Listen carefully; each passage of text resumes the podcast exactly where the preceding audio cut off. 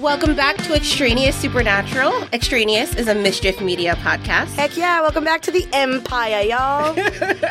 That's an officially a thing. I'm making it a thing. We're going to secret it into existence. If you guys wound up here at episode four somehow without listening to the first three episodes, what's wrong with you? We're delightful. Go back and listen to episodes one through three so we can really like get into the meat of this. Yes, sincerely, go back and listen to the other ones. We are your best friends. Check out the His Dark Materials coming on. Yeah, it's uh, Thursdays. So we're on Mondays, they're on Thursdays. Honestly, check out all the other Mischief Media podcasts. Yeah, yeah, see what's going on. All right. This has been the plug at the top. Plug, plug, plug. all right, now we're going to unplug. I'm Leah. And I'm Taekia. Hey, and now we're talking about season four. Oh my god. Season four. Season four is supernatural. Season four, I think. se- Like whenever I'm describing supernatural, what I'm really describing is Is season, season four. four. God, season four is so good. And actually, if we were to give a uh, a really cool summary, no, this is not a really cool summary. listen, I'm just gonna live in the in my truth, and that is the the DVD summaries are the best things ever. Like I don't know who wrote them, but they're a hero. I am really glad we landed on this. Okay, what happens in season four? Resurrection. After enduring unspeakable torture, Dean escapes from hell, rescued by an all powerful creature he's never seen before an angel. this warrior of God recruits Sam and Dean in heaven's battle against hell amid whispers that a certain fallen angel will soon be freed from his prison deep in hell. Lucifer. If Sam and Dean can't stop it, if Lucifer walks free, he'll bring on the apocalypse. Meanwhile, the Winchester brothers reunite and hit the road, battling the supernatural wherever they go. They encounter demons, spirits, Dracula himself, and even a drunk, heavily armed, seven foot tall teddy bear. All the while, the ultimate war draws them into its horror throughout this enthralling six disc, 22 episode season four. Caught between heaven and hell, between God and the devil, the Winchester brothers must battle for the future of humankind. Yeah! Six discs, 22 episodes. It's so good. All right, so Rate the season. What is it? Okay, truly watching back season four, I really think this is the best season of Supernatural. So the one thing that I will say is that I feel like season four and season five are not the same season, but like are so No, yeah. paired. Season four really begins all of the things that come to fruition in season five. Yeah. I want to call it the best, but I also think that it's that coupling that is like magic, like perfect supernatural Mm-hmm. beautifulness. A lot of the things that happen in season four really pay off once you get to season five. I feel like. And so I, ugh, it's such a good season, and I can't. I'm really excited to get the the top five. yeah. Um, oh, I don't. I'm not excited to get to the top five if that makes you feel it's like I just it was awful picking. it was so natural for me. I barely had to watch them to be like, "This is it. These are the five that I love." Sorry, we're getting off topic. We are, sorry. Um, but season four to me is probably, I, I would say, one of the best. I don't know that I could differentiate between four and five when it comes to picking the ultimate best. You're the one that wants to rank them, so if we end up ranking these, like I, it's Oh, hard no. because I haven't I haven't jumped into season five yet because I wanted to let season four breathe in my brain. Yeah, I watched the I watched the first episode. Did you? I'm trash. I started it and I was like, no, no, no, no, no. I looked at the list of episodes and I said it about season three and that there was no episode that I like. They were all fine. There were ones I didn't care about. There's no episode that I dislike in this entire season. Mm-hmm. Even the ones that I assume I dislike, like the one with the the guy turning into the Rougarou, like because I I can't stand uh, No, people one- eating yeah. things. Like it makes me want to throw up. But also that one ends up being important. It's super important. It's really well done. Like there is no episode in this season that is a waste. yes. There are seasons that like don't delve into like we forget that the apocalypse is happening. This season four is just so good. It's so good. There are a couple of we're gonna get deeper into this. I will say that twenty two how many 22. 22 episodes is a lot. Mm-hmm. Um, especially coming off of just rewatching season three Yeah. and going into season four, you're like, oh, did they need this many episodes? So okay, so see, yes, and can- we live in a world now where prestige television and like we- I feel like we've adopted the like BBC British like 15 Mm-hmm. episode seasons across the board on a lot of things. I was watching this feeling like this could have been a tighter story. yeah, I think that's fair. It, it's one of those things where like, yeah, it could have been a tighter story, but to make it a cut- tighter story, we cut episodes. I don't want to cut Wishful Thinking. I don't want to cut Yellow Fever. I uh-huh. don't. I don't want to cut Sex and Violence. They're all good episodes. I enjoy them all for different reasons, and they might not be important to the plot, but like. I don't know what it is. I really think I'm not sure because again I'm giving a breather. I think this might season four might be the pinnacle of supernatural for me. Again, Yeah. it is quintessential. It is supernatural. Fuck me. No.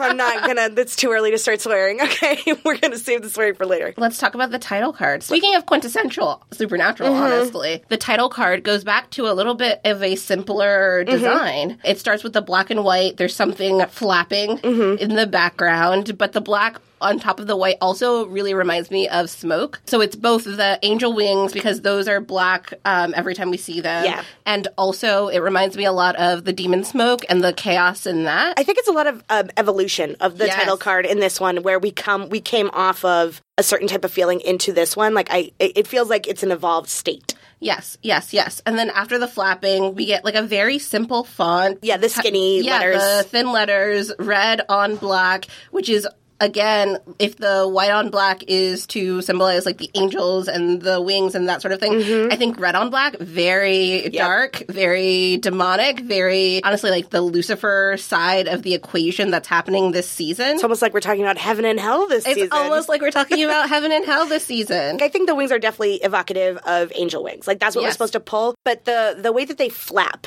and like it's so chaotic and it's so Yes. loud and like we do hear angel flaps when angels disappear and appear. Mm-hmm. But the chaos in it always has reminded me of like crows or Oh, ravens. yeah, yeah, so like some sort of like a Like an carrion bird. omen. like an omen or a harbinger of what is to come. Yeah. So I think while we're supposed to see angels, I think we are also supposed to feel slightly panicked. Yeah, no, it's definitely ominous. There's definitely something dark looming there. Like once we get through the angels flapping, the red is really reminiscent of like blood. Demon blood plays a large role this season, oh, boy. and it's a really interesting juxtaposition and i think that that goes to show the juxtaposition of dean versus sam in Yeah. a lot of ways Oh, yeah. because they're trying to create this dichotomy but they're frustrating it and complicating it at every turn Yeah. Oh. so like who's good, who's bad, who's right, who's wrong, who's trying to save the world, who's trying to end it. There's that question I think is constantly being complicated. Mm-hmm. So the recurring themes or tropes that we get in this season are plentiful. And it's season four, so like I think they officially start to be tropes. It Yeah. starts to be something mm-hmm. that we've seen before and that we're like, man, this happens. Sam, you've got a really bad track record with women. like if Sam sleeps with someone, they're probably like Dead or evil. dead or evil. Let's see what else is there. Being a good soldier versus following orders blindly is something that is explored a lot in seasons one of 2 In mm-hmm. seasons one and two, when we talk about the Winchesters and John. And it comes up again here when we talk about the angels and God.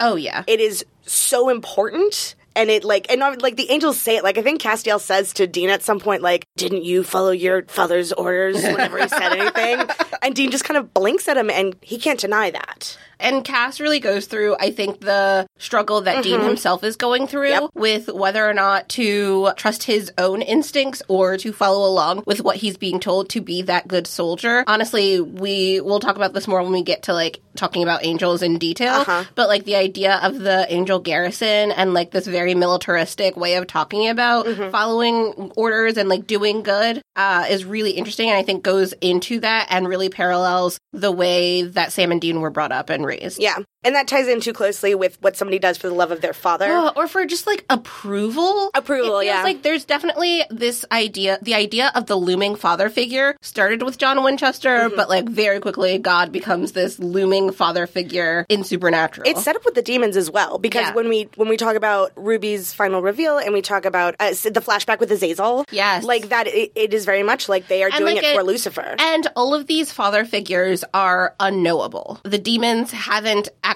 seen Lucifer because he's been locked in the cage. No one's seen God in a millennia or uh-huh. something. Because one, not everyone is allowed to, but also he, uh, what we learn later is that he's been kind of absent. And John is also this unknowable father figure, and so mm-hmm. it's really, it's very, very interesting to watch it played out against all of these factions. Mm-hmm. Destiny versus free will Oh man, is one is probably if not the biggest is the big like It's Do you? close. So I think that one of the questions that I'm continuously asking myself while watching season four is how much was pre-planned or predestined, and how much of it is everyone adapting to changes and changing what they want or desire because certain things have happened. So you look at Dean breaking the first seal in hell. Mm-hmm. Is it true that the angels were trying to stop him, or did the angels always want the apocalypse to happen? I think what we are supposed to assume by the end of the season with Zachariah's revelation to Dean is that they were always aiming towards apocalypse. Yeah. So when John Winchester did not break and John escapes hell, Mm-hmm.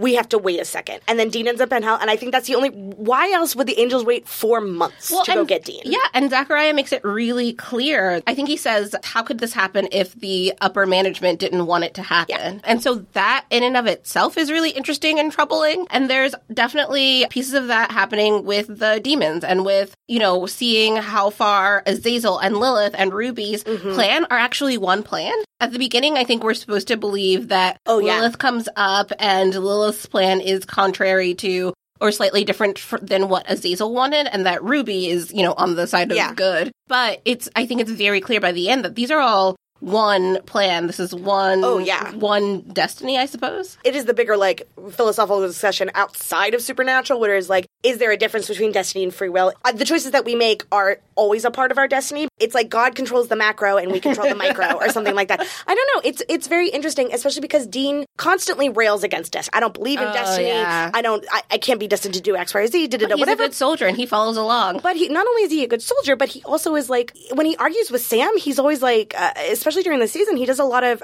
well, the angel said it was me, so it has to be me.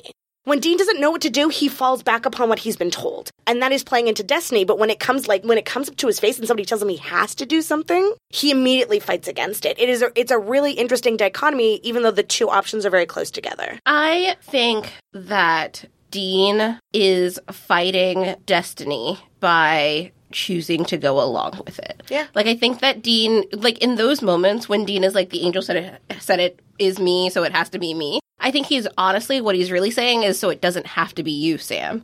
Right? That's what he's trying to get across. Yeah. Honestly, it's that they have equal and opposite destinies, right? Sam thinks that he's supposed to because he has all of this power And he's the stronger and brother. Mm-hmm. he's the strong, quote unquote, stronger brother. He's supposed to stop it. And Dean is being told by the angels on his shoulder that he's supposed to stop it. Mm-hmm. And what's really the truth is that, like, I mean, they're both supposed to kill Lilith, which is to start it. I think that's what it is, right? The destiny part of this, like, obviously, no one was ever meant to stop the apocalypse. no. So Dean's destiny is to defeat Lucifer because of it's almost getting too close to season 5 because it's almost like Dean's destiny was to fail. It's so strange, especially when you see him railing against it and you see Casco do things that Chuck hasn't foreseen. Like even though that's the free will portion of this, they are going against the grain, it is still part of the overall plan. Yeah. Dean still has to lose. Yeah, absolutely. Um, and so there is no free will. Everything is destiny. The characters of Dean and Sam both have very similar but completely different fears, and I think they are brought up in very stark contrast in this season. And it's Dean fears being abandoned, and Sam fears being rejected. Both of those things are when you end up being alone, mm-hmm, mm-hmm. but they are entirely different ways. Mm-hmm. So we we see it every time Sam and Dean argue, and Sam goes off on his own. Like Dean's whole, if you walk out that door, don't you ever come back. Which is exactly what John said to him. it, it actively gives me like I want to talk about this later with when the levee breaks. Oops, spoiler alert. We're going to talk about when the levee breaks. Um, it is something that keeps coming up anytime the Winchesters have a big blowout and the two of them separate from one another and they stop talking to one another. It is because either Dean feels he's been abandoned or Sam feels that Dean is rejecting him. Like it is, Yeah. it is consistently. It happens with Castiel. It happens with Mary eventually. Like I mean, and it's kind of again, this is going back to them having like equal and opposite reactions Mm-hmm. or issues or things like that. Dean's fear of abandonment means that he wants to do it 1st Means that he Mm-hmm. Yes, yes, yes. holds on until the moment where it feels like things are going to break, and then he says, "Never come back." And I think that Sam's fear of rejection means that he often does it first. Yeah. he is often the person who is telling Dean that what he did was wrong or that he uh-huh. and and he's the one to choose to go off on his own Yeah. which then plays on each other's biggest fear. Mm-hmm. So it's all this like really nasty very and everyone has experienced that. Everyone knows how families oh, yeah. fight. Like that is it's this very tangled familial relationship mm-hmm. that means that you know exactly how to push each other's buttons and you do mm-hmm. it subconsciously and like without even realizing it. And it's just this like messy weave. Yeah, it comes every time that one of them gets irrevocably hurt by the other. You can boil it down to these two ideas for the Yes. most part. Um, the last thing I want to remember, uh, I want to mention is uh, tropey more than themey, and it's so impressively on display here. And it is that the Winchesters withholding information one another is all of our downfalls. it just it just is. If they don't tell the other one something immediately, it is going to bite them in the ass two episodes later when Oh, somebody else brings it up. And that's also like a standard like- television yeah, trope. That's TV. It is. It is. I mean, it's a trope for a reason. man. Oh gosh, the two of them are just the worst. And I think that they take it a because they're so familiar with each other and because they honestly spend so much time together in a very small car, they always seem to know that the other is keeping a secret. Mm-hmm. And I would have to go back and track it. So, like, we'll be tracking it through this rewatch. But I think that there's always a moment when it's like, that's okay, you can keep your secret. And it's always nonsense. no, Like, it's always nonsense. also, it ties into the abandonment and rejection. When Dean finds out that Sam has been withholding things, Dean feels that Sam has just completely decided that Dean is not worthy of this information. Yeah. So to Dean, he feels like he's being abandoned by his brother because his brother won't let him in. When Dean does not tell Sam things, it's because Sam assumes that Dean does not trust him. Yeah. Which is a form of rejection. I'm telling you, like every time it just boils down to these two slightly different things of I don't trust you, but in slightly different ways. Yes, Also, I hate when they fucking lie to each other. just it's actually my least favorite TV trope in general. It's just me yelling at a television screen. Just like, just tell them the truth. It's just me yelling. The second this season started, I was like, oh, the lies, oh god. Top Oh. Five, top five, top five. I'm not. I'm not. Can I just need to take a moment to express the fact that it was so oh. difficult. Wow, these are very similar lists. Yeah, this is Looking at it for the first time. so. I I waited until the last second to. oh, does that mean you looked at my list? I did see your list when I went to input mine. I did not change my answers. I changed one of my answers.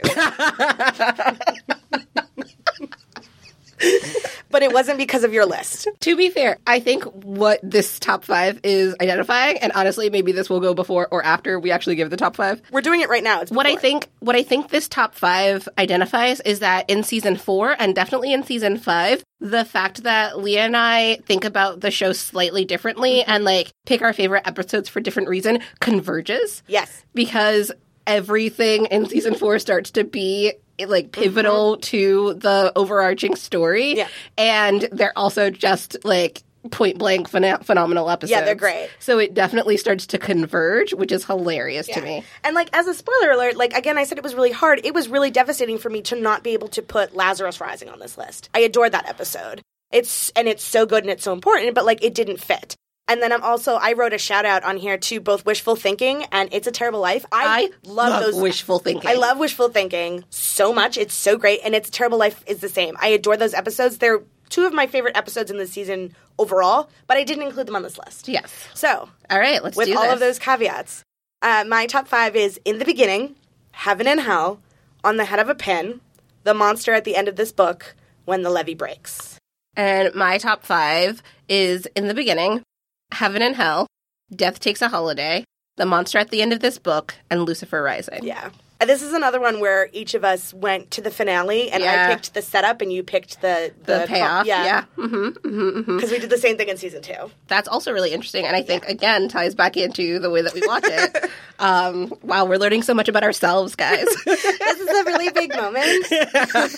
okay, talk. Let's. Let's talk about in the beginning. Uh, I don't know how to talk about in the so beginning. in the beginning, honestly, a lot of these episodes feel like a type of payoff for me. In the beginning Mm-hmm. Okay. is when you realize going back to the scene where Mary Winchester looks up at the yellow eyed demon and is like, You, this is when you figure out what was going on there. And so it is such an interesting episode where Cass sends Dean back in time. I don't think to really do anything, just to learn. it's to learn that, and it's also I think this ties into the destiny thing again, right? I think Cass is showing Dean that part of this is destiny. This was always meant to occur. You were always going to be a hunter.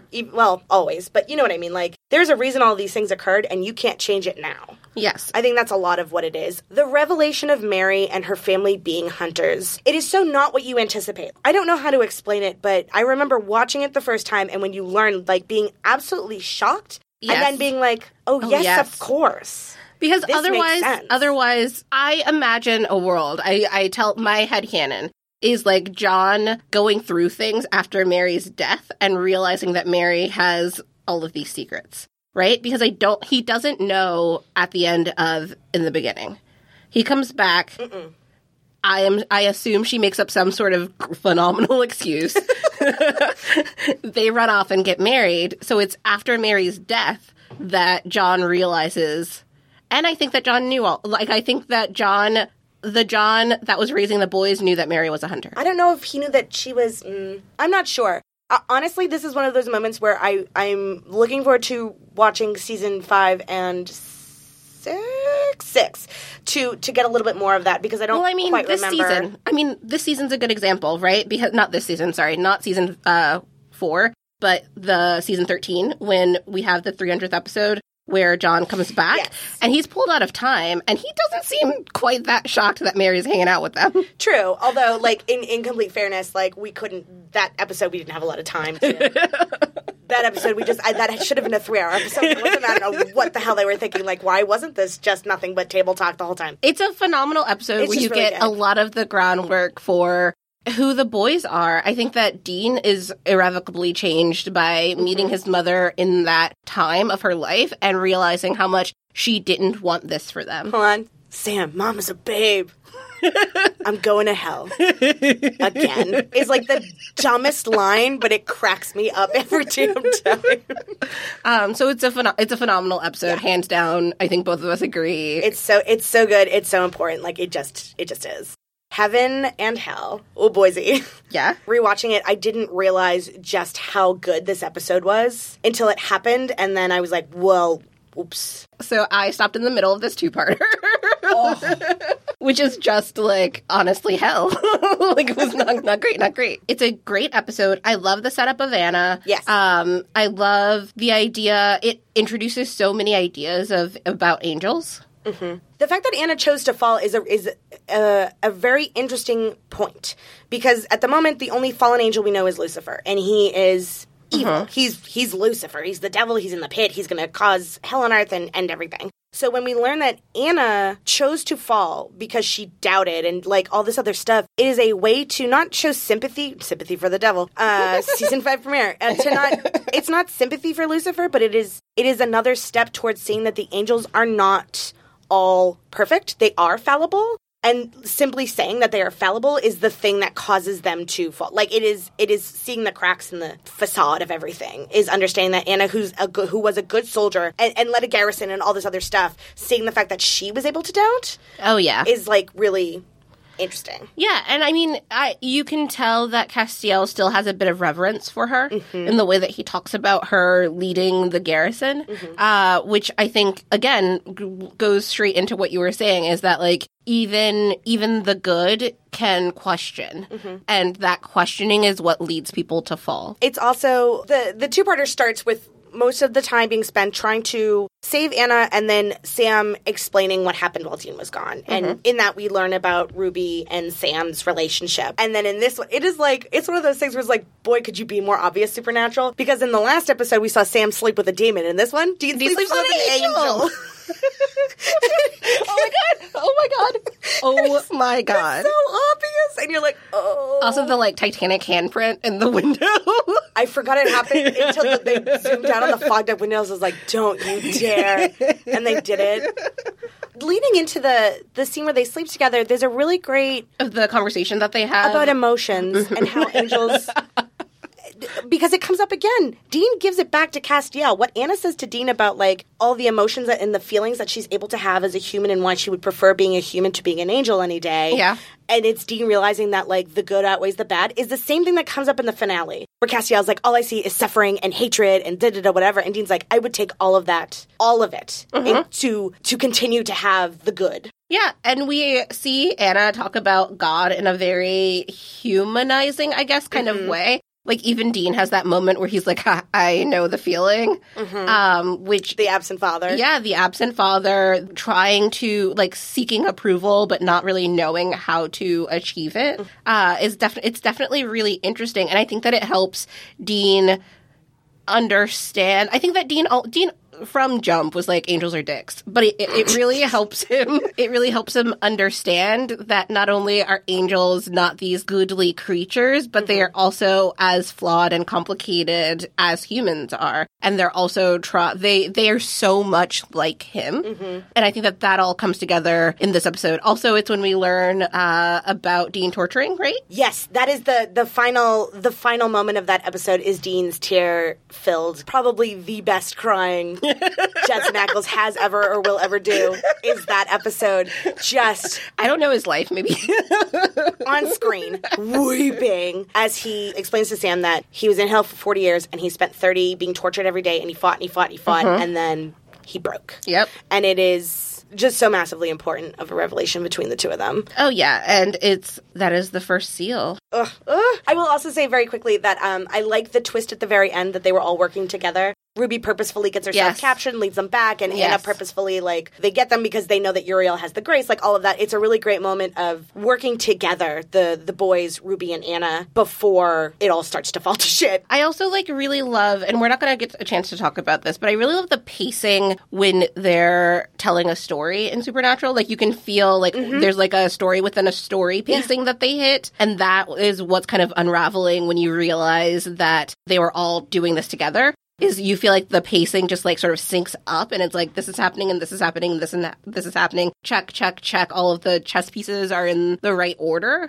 it's really hard to articulate and identify, but it's really satisfying for me. Yeah. It's something again that we see. Um, we're not going to talk about It's a Terrible Life, but that one I feel like has the same Yes. like storytelling pacing. And honestly, a little bit wishful thinking. Also, it reminds me a lot of Mystery Spot. Like that's the it's Yeah. the storytelling Yes, yes, pacing yes, yes. Um, that is really, really, really satisfying. Yeah, I agree. Yeah, so we're obviously picking. I mean, I think that we are picking similar story beats. I think so, because too. even though these aren't the same episodes, they're like one, One after, after the another. Mm-hmm. other. Death takes a holiday. First of all, I just love Tessa, so like, thanks No. for bringing Tessa back. There's just like no reason. I'm just like, oh, Tessa's here. I like her so much. No, she's great. She's great. She commands authority and she is like, but really like softly and subtly and is like, okay, she's above all of this heaven and hell that's happening because death is a constant. And that's what I, that's what I think the Reapers really bring into this set of episodes is like the idea that death is a constant. And when death is taken out of the equation, things go sideways. And so I love it as being another seal that we see. see. It's really pushing the story forward. I love every episode that Tessa's in. I love the idea of the boys becoming ghosts and learning and how learning to, how to Mm-hmm. be ghosts. Um, because I think that it gives them again, it like enriches their understanding of the monsters that Yeah. they chase. very much. Yeah, especially with the little boy being the one to teach them. Uh, Yeah. And honestly, it's it's them. It's kind of a inverted hunt, it feels like. Mm-hmm. It's them instead of chasing down the angry spirit, uh one trying to recreate death or like get death started back up, and also it's them averting the angry spirit before they become a problem. So the little boy obviously is like struggling at leaving his mother and his family and all of that, and they're really able to help usher him on to the next plane. It's really sad to see Pamela go because, and like we have to talk about that. I do. uh, That's the other reason that I like. I love this again. Like I love most of season four. I I really love this episode um, for most of the reasons that you were saying. But the revelation, not the revelation, but the moment at the end, Oh, especially yeah. because it's red. It's again, it's like red herringed a little bit, not Yep. red herringed, but it's um bookended. Mm-hmm. Where in the very beginning, Pamela whispers into Sam's ear, "Oh, oh what's up? Sam's a cougar magnet." Uh, that she's like, "You got a great ass" or whatever into Yes. his ear, and Dam's like, "What did?" Uh, Dean goes, "What did she say?" And Sam just kind of smiles because he's not going to tell Dean that she's Yeah, just complimenting yeah. his butt. And then at the very end, Pamela is the first person who's not in Sam's immediate circle to tell him that there is Mm-hmm. Hey, knock it off. Yeah, not only knock it off, but this is not good. You need to stop doing this. Her her dying words are to whisper into Sam's ear that I know what you just did and it's not good. You need Yes. to cut it out. And so when Dean asks him what did she say and he holds it back, it is it is it is just such a stark contrast a- or a complete contrast to what came at the beginning of the episode with Pamela. Yeah, yeah, yeah. The things whispered in your ear aren't necessarily to keep. No. Um, and I like so there's a lot going on there, but I really love the episode. Separate from that, I think when we talk about Pamela, I want to get into that death a little bit more. Yeah, oh, I feel ya.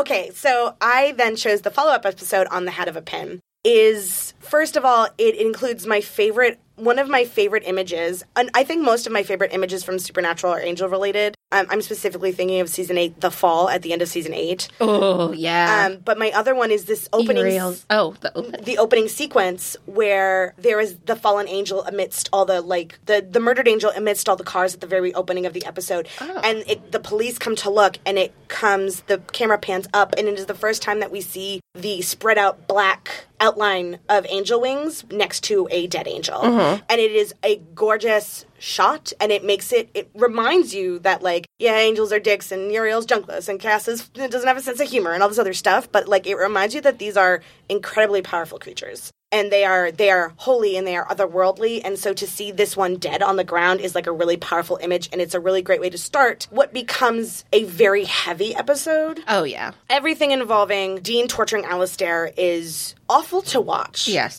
In general torture like tor- i don't particularly like torture and that's as a, somebody who likes horror movies and gore movies and stuff like that. Like torture is just difficult to watch and watching dean he says to castiel that you if i walk through that door you're not gonna like what comes back out. Uh-huh. And it is heartbreaking to watch dean go through that. It's also the moment where we finally even though uriel's always been kind of an asshole it's he purposefully lets Alastair out Yep. and he almost gets Dean killed, but like it's that turn. It's also when we see Castiel first physically go against an angel. Yeah. Even though Anna is the one that kills Uriel, Yeah. Cass confronts him because what Uriel did was wrong. He almost got Dean killed. Mm-hmm. He lets Alastair go. And like Cass feels for these humans and he doesn't want them to suffer. I think the suffering of humanity is the thing that makes Castiel want to help them Yeah. the, uh, at least in this season. I also really enjoy Sam trying to make like going dark side because he wants to save Dean. Like he's like, I need, I need to do this. I need to be strong. I need to be able to pull Alastair because Dean's not strong enough. But it's not because Dean's not strong enough. It's because he he's afraid of his brother breaking that he might just be completely damaged. Yeah, I- and I think I mean I think that Cass has a has this thing about him where it's not just the suffering of humanity that makes him want to help them. It's how much they're able to take on the chin. Mm-hmm. It's that when you look at Sam and Dean, they just like take punch after punch after punch, Yeah. and they keep getting up and they keep trying to make the world a better place. And it seems like Cass is the angel that is true to what the original idea was. He still thinks that he's trying to Yeah. avert the apocalypse and save humanity and all of these things. He's the one who gripped Dean and rose him from Raised him from perdition. perdition. And I think that he's trying to do that. He's he's constantly trying to do that on a global scale. He wants to grip. He wants to grab humanity just before they break, and he's constantly missing. Oof. Sorry, I just now I just got to have a little Castiel feelings. I Especially have so many Cass feelings. especially because Castiel takes on later he takes on Dean's penchant for self-loathing. yeah, and the fact that Cass is like, I always fail, I always fail is a very, I mean, it's a Winchester thing, but it's also very specifically a Dean thing. Mm-hmm. So, and this is the beginning of that, like, where Cass, even though Cass is still new and we don't know him very well, but as Dean begins to trust him and begins to, mm, I don't know how to phrase this. Dean not wastes his time, but his time is very valuable and his trust is very valuable. And that Dean spends energy trying to get through to Castiel shows the audience that Castiel is worth that energy. And I think it is one of the reasons that we so quickly decided that we loved Cass. It wasn't just because he was kind of silly and he cocks his head like a puppy dog and like all this other stuff. It is that even though Dean gets annoyed with the angels and Castiel is sometimes abrasive, is harsh at Dean or, or whatever, the fact that Dean still keeps trying to slowly reach out to him shows us that Castiel's worthy of it. And I think it is it's another moment that is seen here. yes, absolutely, absolutely. Cass is always on the side of the humans. Mm-hmm. even when he's punished and tortured and mm-hmm. and what, even when he does wrong. When Castiel Yeah. does wrong in season whatever the hell it is six, it's because he thought he was doing right by humanity. Yep. All right, ready? Yeah. We both chose. the monster at the end of this book. So, the monster at the end of this book, I have a giant smile on my face because I think that it's my favorite episode of Supernatural. It's it's up there, man. I Oh think, like, I think that, like, hand, it might be my, like, it is. Handily, it is my favorite episode of Supernatural. I rewatched this episode so often. I barely needed to watch it, but I was like, well, how am I going to skip this one? Same. I was like, I know every. I was like, I know every word. Yeah. I don't need to watch this, but alas. You, you just mentioned you're like, I have a big smile on my face. Like, as it started, I was like, yes, yes, yes, yes, yes. like, I was like, oh my God, I can't believe we're here. We're finally here. It is the it is the moment where they're like dinging all the meta bells. Ding ding ding ding ding ding ding ding so let's start. Okay, It's let's start. hard to talk about this episode and not just be like, it's great. It's, It's great. like- it's phenomenal. Uh, obviously, it's on both of our top five. Why wouldn't it be? so they start, and in the first like five minutes, it's almost like a normal hunt. Mm-hmm. Right? They're going. They go into this comic book shop. They're like asking all of these, like, "Are do you have any uh, weird noises, cold spots, like all, all of that stuff?" And first of all, can we take a beat and say, was there a ghost that they decided not to hunt? like so the way that this episode starts is there a ghost that's out there that like the winchesters just skip You know what, because they get sidetracked by the winchester gospel Actually, you know what? There's definitely, I don't know if it's a ghost, but something happened that they were at that comic book store that they were like, you know what? This is suddenly not important anymore. i was watching it this time and i was like you know what they're skipping out on their job a little bit here oh my God. That's, I've never thought of that before, and now it's hysterical. Oh my gosh. And so immediately they're, you know, accused of LARPing and they start to unravel the fact that these, there are supernatural novels um, eh, that chronicle their lives thus far. Up to, up to Dean going to hell. Yes, up to Dean going to hell. Um, though Chuck does keep writing. Yeah, but the in terms of publication, oh my god, it's literally one of those things where I want to deconstruct every moment of this episode. How about the the part where they are in the in the motel room?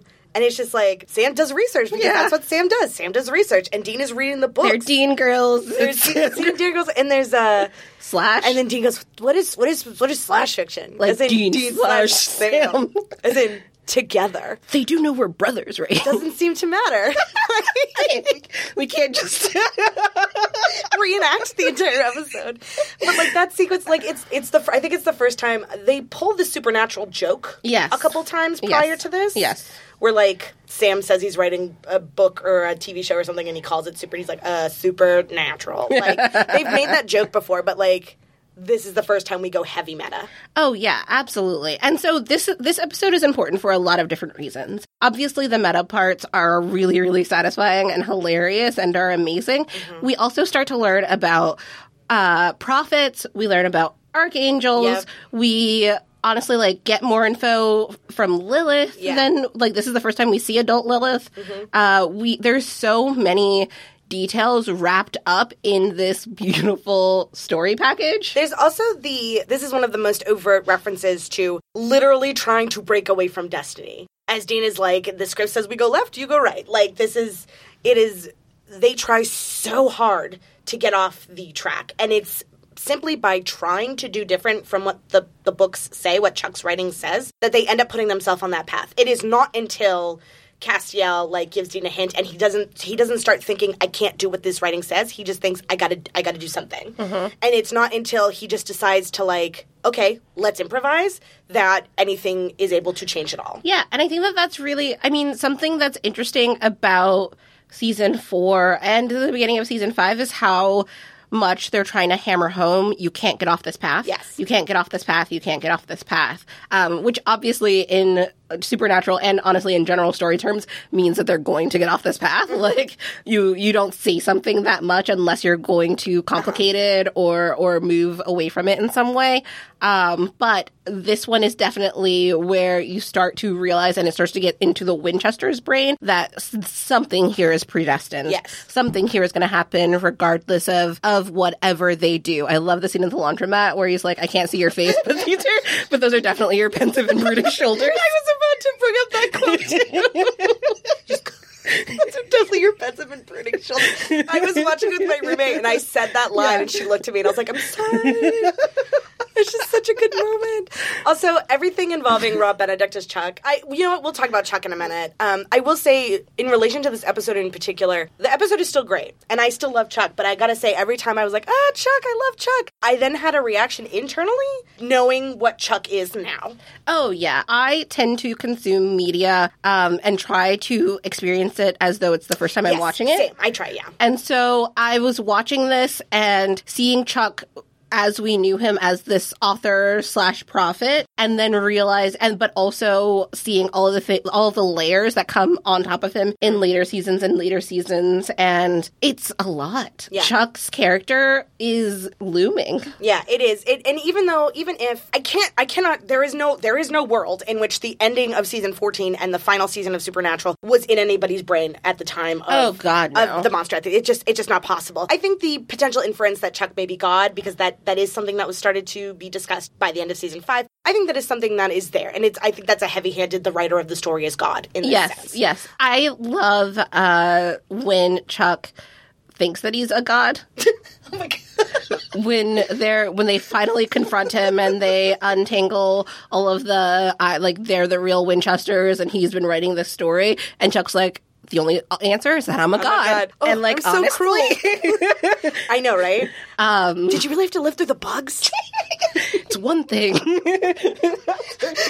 it's like pain and torture is one thing, but, to bad- live bad writing. it's such a good moment. I could quote this entire episode. I love Also, it the so bit where much. Chuck says something. What is he? God, he says something else about like, oh, because of the prophet. Like when Cass tells him he's a prophet, and Dean's like, you didn't see this. He's like, it's it's one thing to put yourself in a story, but you call yourself a prophet. Yeah, and that's so. I think that that is also really interesting, and I think that that calls to attention how we're perceiving the story. There's so many times that Chuck tells us that he's sort of um, self-censoring the narrative that he's putting down on paper. Mm-hmm. I think that that draws to question how much the boys and how much I don't know, maybe like the supernatural as a whole is self-censoring what the audience knows mm-hmm. and what the audience sees in order to make a more compelling story, to make it more believable, to make everyone seem more empathetic perhaps. Like I think that Dean holds back and Sam holds back pieces of themselves uh-huh. to to control the narrative the way that Chuck is describing. Yeah. And it's a really interesting moment to have the subtext just be text. yeah, similar to the way that Pamela calls out Sam. It's that moment where Sam asks Chuck, "Do you know about the demon blood?" And Chuck goes, "I didn't even write it down because I thought it I thought it would make you seem less sympathetic or whatever he I, I can't remember exactly what he says." And then he goes, "You got to know that's wrong, right?" It is a moment for Sam, but then again, like I tried to just, I tried to watch this just watching it as Chuck.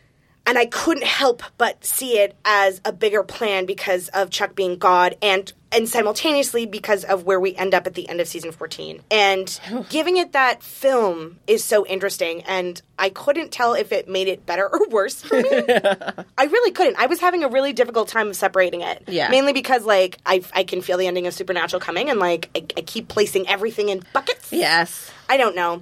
Just looking at season four, that is also a very great moment where Sam, where Chuck is just like, dude, no. Well, and I think that something that's really easy to fall into when you're watching shows like Supernatural or you're reading content about speculative speculative fiction about like fantasy and things like that, it's really easy to forget the real world. yeah. It's really easy to just fall into this is normal, this is fine. Um, Sam's drinking blood, but he has a good reason for it, so it's not weird. But I think that it's really easy as an audience to be, and that's what you're supposed to be, right? Like you're supposed to be taken away in this story. But there are moments, I think, especially in Supernatural, when they want to ground you in mm-hmm. this is abnormal and strange, and don't forget that like demons are bad and drinking, and Sam is honestly like Sam is compromising himself Yeah. That that's what's happening here because I think that remembering that Sam is good ultimately and is doing a bad thing, it makes the pa- it makes the end sweeter. Yeah, the whole idea that that Sam thinking that he's doing these things for a reason, and before we realize that, like, there's the the hints that he's being manipulated, but.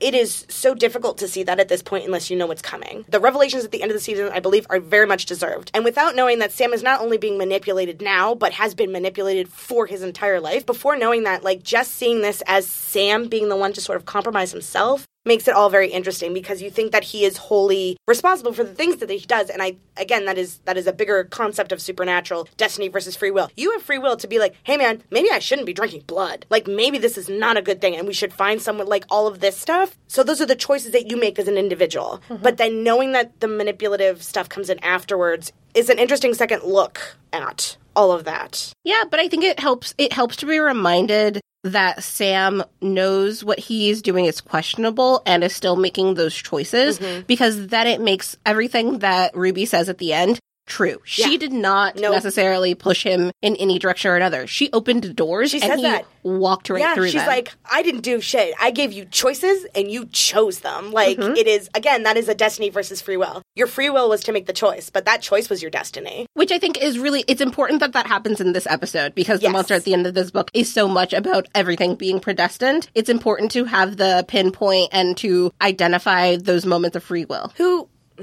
I was like, who is the monster at the end of this book? Like, is that a thing You that- are. That's the, mo- you know that book, right? Yes. Okay. but that's so. What I'm saying is, like, uh, first of all, yes, Grover was my favorite when I was a kid. Yay! Uh, and You're the monster at the end of the book. I'm wondering if that's something that you can actually read into this. It is the people consuming their lives and treating it like, for at least, again, like the, the bigger picture with heaven and hell. But in terms of this episode, just this episode, it's watching it and understanding that, like, again, this is I a mean- fictional TV show, but like, this is a TV show that we're consuming for entertainment, but for them, it's their lives. Yeah. I mean, think about it. Major players in this story, right? In this episode Sam, Dean, Cass, Chuck, Ruby, Lilith, they all are. They are all monsters. Yeah. They are all the monster at the end of this book. Now we're at the end of the season. Yeah. Because I chose, um, and again, it was very difficult for me to choose between Lucifer Rising and When the Levee Breaks, but Yeah. I, I did pick When the Levee Breaks. My biggest reasons for that.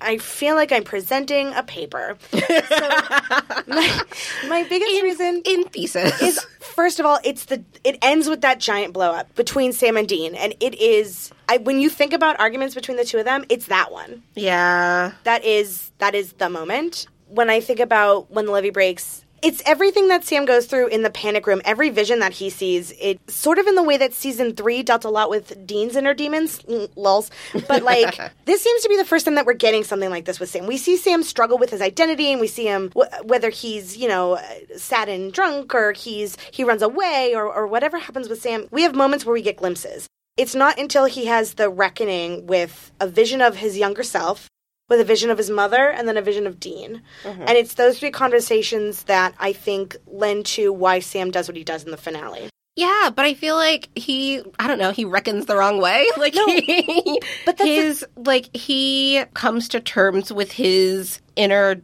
darkness in a way that, like, Sam is constantly convincing himself what he's doing is right, as opposed to trying to figure out what's right and what's wrong and meeting it there. I, I think it's because and like yes I don't disagree with you but I, I think especially in this episode uh, the the conversations that we see Sam having it's he's not reckoning with his darkness he's just reckoning with his life if that makes sense. Mm. He doesn't think that this is him necessarily falling into darkness he's just trying to make it through. He has a conversation with younger Sam where it's like look what happened Yeah. to us. He has a conversation with his mother where she's the part it, it's the different sections of Sam's personality. I'm really interested in the conversation with younger Sam, especially coming Yeah. a- coming off of After School Special. Yes. And seeing, you know, the teacher that like made Sam realize that he didn't Mm-hmm. have to be a hunter if he didn't want to. the, the this is the particular moment of interest for me. It's because that teacher, the last thing that we see, and I think it might be the final shot of the episode, is the teacher going like, "Oh, that's okay. that You did this, that, and the other, whatever." And all that matters is you're happy. And he goes, "You're happy, right, Sam?" and Sam can't answer. No, because Sam's not happy. But, but Sam also at this point doesn't know how to be happy. He doesn't know what happiness is. Similar to the way that Dean is is all self-loathing and think he does not deserve. Sam hasn't gotten that far yet. And I think everything that happens with the demon blood and the powers, it and and and Dean dying and being gone for 4 months, all of that is is moments that Sam uses to help find his identity. And I think he tried to find it as a kid when he was standing up for somebody else being bullied and ended up being a little bit of a bully himself. And I think it, it happens again when we see, oh, we see it when he runs away to Stanford. I think Sam ran away because he wanted to be smart and he did, but or or he wanted to learn. But I also think that Sam Sam wants to find himself. I think is a constant thing, and I think part of the coming down withdrawal visions that he ends up having are a lot of Sam trying to figure out who he is. Are you a monster infected with demon blood since you were a kid? Are you somebody who's been on this path because your dad put you on this path forever ago? Are you somebody who's trying to do good when he sees Mary and she's like, No, I'm proud of you. You're saving the world and you're doing what needs to be done. And then finally, the conversation he has with the dean in his head, which is exactly the conversation that happens in reality. Yeah. And that that's I think is the biggest part where he's afraid of being rejected. So when Dean says you're turning into a monster, you don't know, I, I can't trust you anymore, all that other stuff. And then it is at the very end of the episode, and Dean actually, those words come out of Dean's mouth that breaks Sam. Yeah. So like I this is a great episode, hands down. I mean season 4 Yeah. is phenomenal. Like I can't say that this isn't a good episode. I think that all of the like struggling that Sam goes through in the panic room, I really am annoyed by sometimes. I think that the I think that Supernatural over sympathizes with Sam and under sympathizes with Dean. Whoa. I know, but it's because I think that at every turn, I think that at every turn, the show is trying to tell you that whatever Sam does, Sam had this bright future that we know now is just a victim of his circumstances, right? That Sam is the smart one who could have done all of these things, but instead is just a hunter and instead like had to grow up as this like sad kid. Like every episode that we see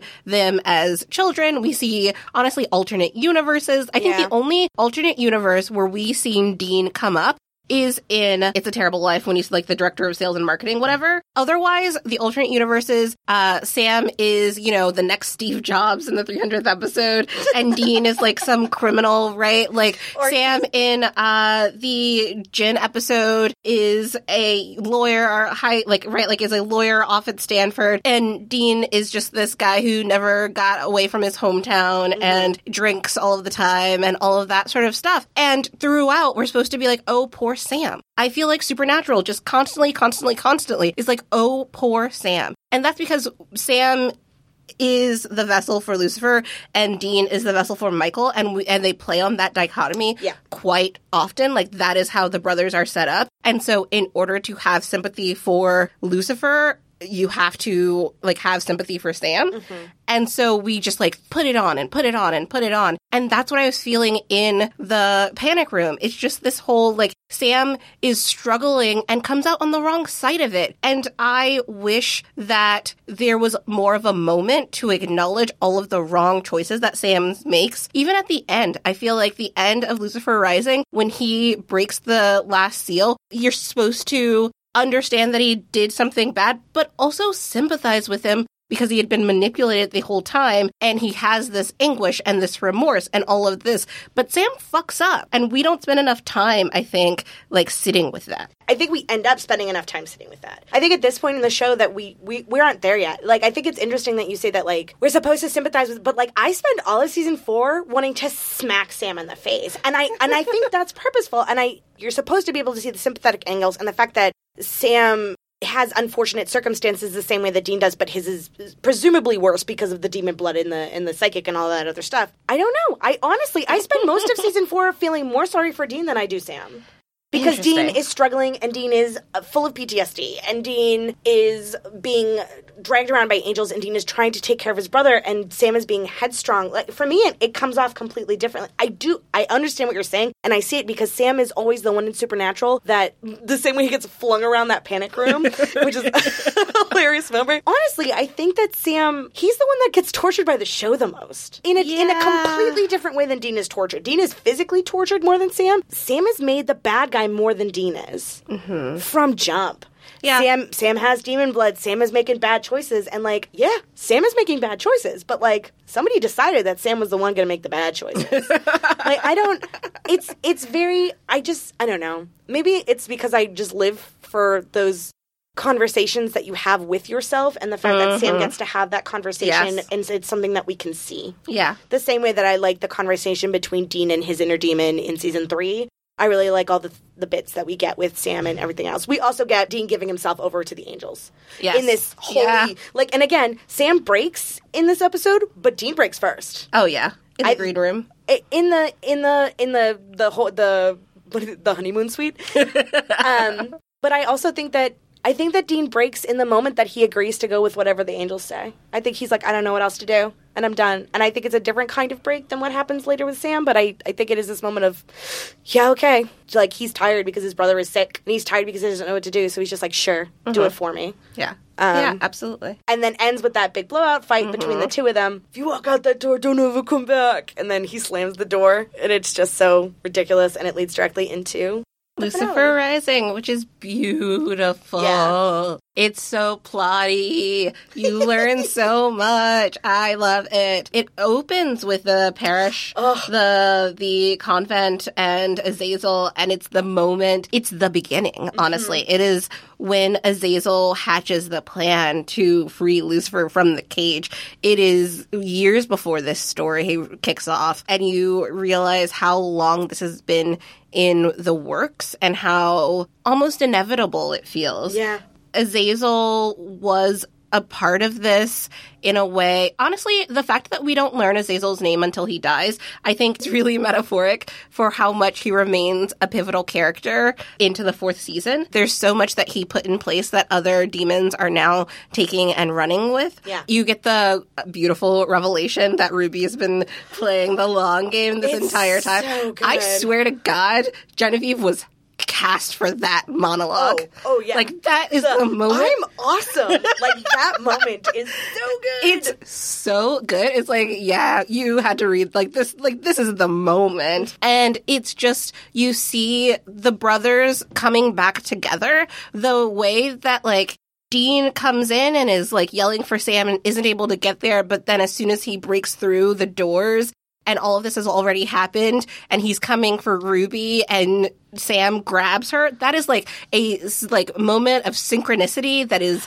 that is supernatural. That is the brothers like acting and being as one. it's such a it's it's the same way that in It's a Terrible Life they do mm-hmm. that thing where he's like Dean catch and he throws the thing and he, and he swings and he's like awesome catch right? Like it's in their it's in their bones that no matter where they are uh-huh. no matter what they do they are still so connected so that the second Oh yeah. the second Dean runs in that door Sam is just like nope gone you do not get to think about her as a good person anymore. And it's it's Sam realizing with crushing like it's the like crushing realization that he's been played and that he was a part of bringing upon the apocalypse in a real way. It's as though all of the things that he had been telling himself all season about him doing the right thing and about this being the only way to stop it and about his single goal, his single goal was wrong. okay, that might have been what I was coming up with is that Sam does everything. He does all the bad things for what he believes is the right reason, and then that reason was not even close to right. It's like Sam put himself through like this addiction and he he made himself less than a human and he allied himself with the demon and he made the angels angry and he's a faithful individual and we know that. He almost broke up with his brother. Like i don't know how else to phrase that but like the two of them were almost irrevocably but like he probably still feels that they might Yeah. at this point that they might still be irrevocably broken. He feels awful and it was all in the end worthless because like that is the ultimate destructive moment is like you did all these terrible things and you put yourself through hell and you allied yourself opposite everybody who loves you. And then at the very end you started the apocalypse. You were so wrong. And it's it's it's terrible. Like it is it is genuinely terrible. I don't necessarily like yeah sam fucked up. Like i'm not like oh poor baby but like it is it is rough shit Yeah, but I think that like that I think while also being a moment where you realize how wrong Sam has gone, I think that like we like looking at the way that that shot is with Lilith dead against the altar and the blood pooling in that circle and Sam crumbled in the corner and Dean bursting through, it feels like it is such a loss that you don't even get to say that Sam was wrong. No. Because he he's just a part of the destruction Mm-hmm. and the damage and it's he, Sam is as broken as the scene in front of us. Oh, yeah. And for and that is why like I wish we got to spend a little bit more time being like Sam you fucked up you're an idiot. Like not like that maybe that makes me an asshole. It does. But I no, I, I know. I'm kidding. No, I think that I think that's fair. I think that is super fair. is such a good episode Yeah. and it it it is really sweet payoff for everything that's been happening this season. The moment in the monster at the end of this book when Lilith is like, "Let's make a deal," because I think she is now wavering on her desire to like Yeah, be the sacrificial lamb is paid off when she's there and she's like, "Okay, let's do this." You can see fear in her eyes Oh, I- yeah. it's not, it's not fear, and it- because But she still like eggs him on, Yes. right? No. She's still playing a playing her part in this. yeah, it is very much like she. It is it is played to make you think that she's scared of Sam's power. It is actually that she is scared that this is her end and she knows it and she's fearing death, but she eggs him on because she knows she has to. Uh-huh. She's Lucifer's first. Yeah. Also, the way that the episode ends with it just go where Sam going, he's coming. Yeah. It flashes to white, Yep. and then we get that negative where it's white screen with black text, and it is so Yep. jarring. It's just like It's so so good. That's why I had to. I put on the next episode. I was like, I can't. yeah, just literally that just that final shot. we left so many of my favorite episodes off of this list. oh my god, so many. Like if I had to pick one, it would be wishful thinking. Just the bizarre. Kneel before Todd. I just I say that randomly. Kneel before Todd. oh my god. The moment in wishful thinking, the moment in wishful thinking when the teddy bear is like, "Why am I even here?" and the little girl is like, "For tea parties." tea parties. The bizarre Cackle. horror that is that teddy bear blowing its own brains out when like the camera just pans and you see the poof, and you hear the gunshot and the fluff goes and you're like, this is so disturbing. And I can't tell you why. It's beautiful. It's such a nuts episode. I and like just Ben Edlund is a goddamn maniac and I love him. And honestly, the "It's a Terrible Life" is also phenomenal, and we can't get into it because No. it's. I would say like it's not top five, but like there are some gem episodes this season. Yeah, it is just like this. This season is just full. Yellow Fever is one of my favorite episodes, and we can't talk about that. Let's talk about um, the minor characters. First of all, so many. first of all, there's so many. Second of all, okay, one and a half of all. We definitely forgot to say last episode that Gordon died last year, uh, last season. Oh yeah, But we forgot to give Lisa and Ben their their proper due. But they did first show up last season, and they will um, show up again. yeah. Honestly, I think that it's. I think Lisa, the episode with them last season is really good, and we talked about Lisa a little bit with Dream a Little Dream, but I honestly think that she's more impactful when she shows up later. I do too. Um, so we'll probably dig into her then. Okay, but there are so million. many. Um, Claire shows up, which I only put on the list because it's it's a really small moment in a great in another great in another great episode, but it's a really small moment. I put Claire because she comes back and it, and is a more major character later. Yeah, love Claire, but right now she's we don't know who she is. Yes, Claire Novak. Um, and Amelia as well. Again, Amelia is just another. uh, They recast her. Well, they recast both of them, but uh, uh, Amelia Novak. Um, we young and then you know simultaneously Jimmy Novak, Yeah, Jimmy Novak. um, who is completely different from Castiel. So like it's interesting to meet him as a character, and then he's pretty much dead by the end of it. Yeah, honestly, I thought ugh, we're talking about Cass already. So, uh, what I thought was really funny, um, seeing Jimmy and Cass, is that Misha's natural voice now is somewhere in the middle of those registers. I was like, Misha doesn't sound this high pitched. Have you ever, have you ever seen the the Paley Center video? No. One of the one of the years they did Paley Center, probably the one they did one like two years ago, so probably the one like five or six years ago. The moderator asked them, "Is there anything that you would change or da da da after being on the show for so long, and, or any regrets or whatever?" And like nobody speaks, and then and then Misha goes, "I have a regret." And he, he talks about how the fact that he chose to do this the the deep the deep girl voice because he thought it was whatever. And like he chose to do that voice because it was supposed to be like just a couple of episodes and then he's been doing it for years. He's like i'm running into medical complications. Like my i had to talk to my doctor. Like is one of my favorite I- i'll send we'll, you the to, clip we'll pull it and we'll add it to the show notes. it's it's yes we'll put it in the show notes. It's a really funny clip from the paley center where he talks about doing Yeah, it. I honestly I went back and pulled up videos of interviews from 2009 because I was like, is Misha's voice this Yeah. Jimmy Novak high?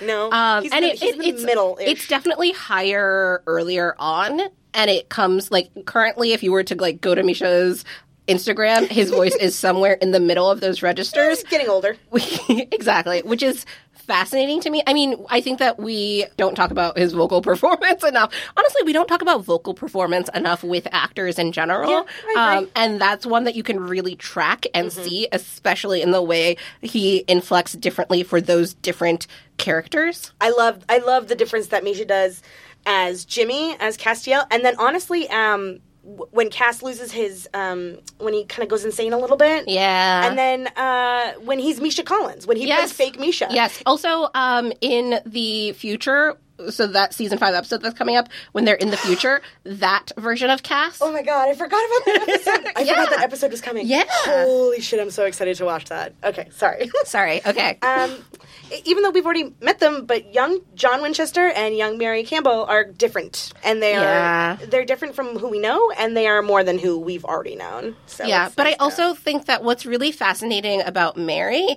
and some of this is probably accidental, and some of this is purposeful because we knew because the writers knew that she had a, a richer backstory.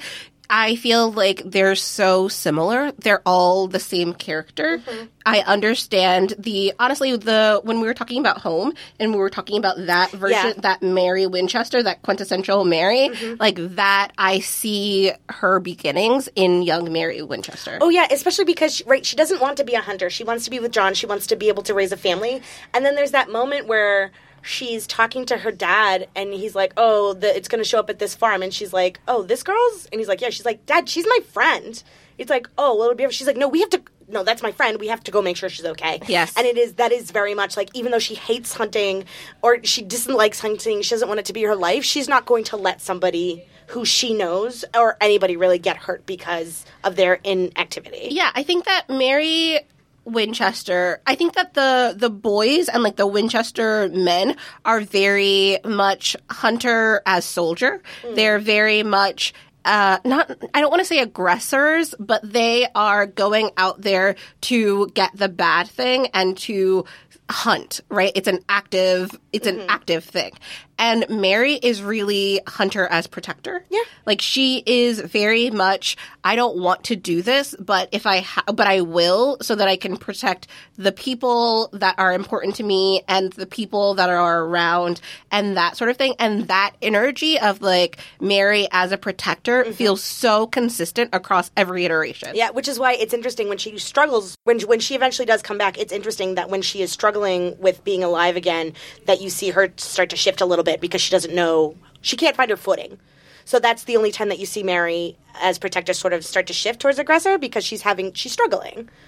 So it's interesting to see it in that way.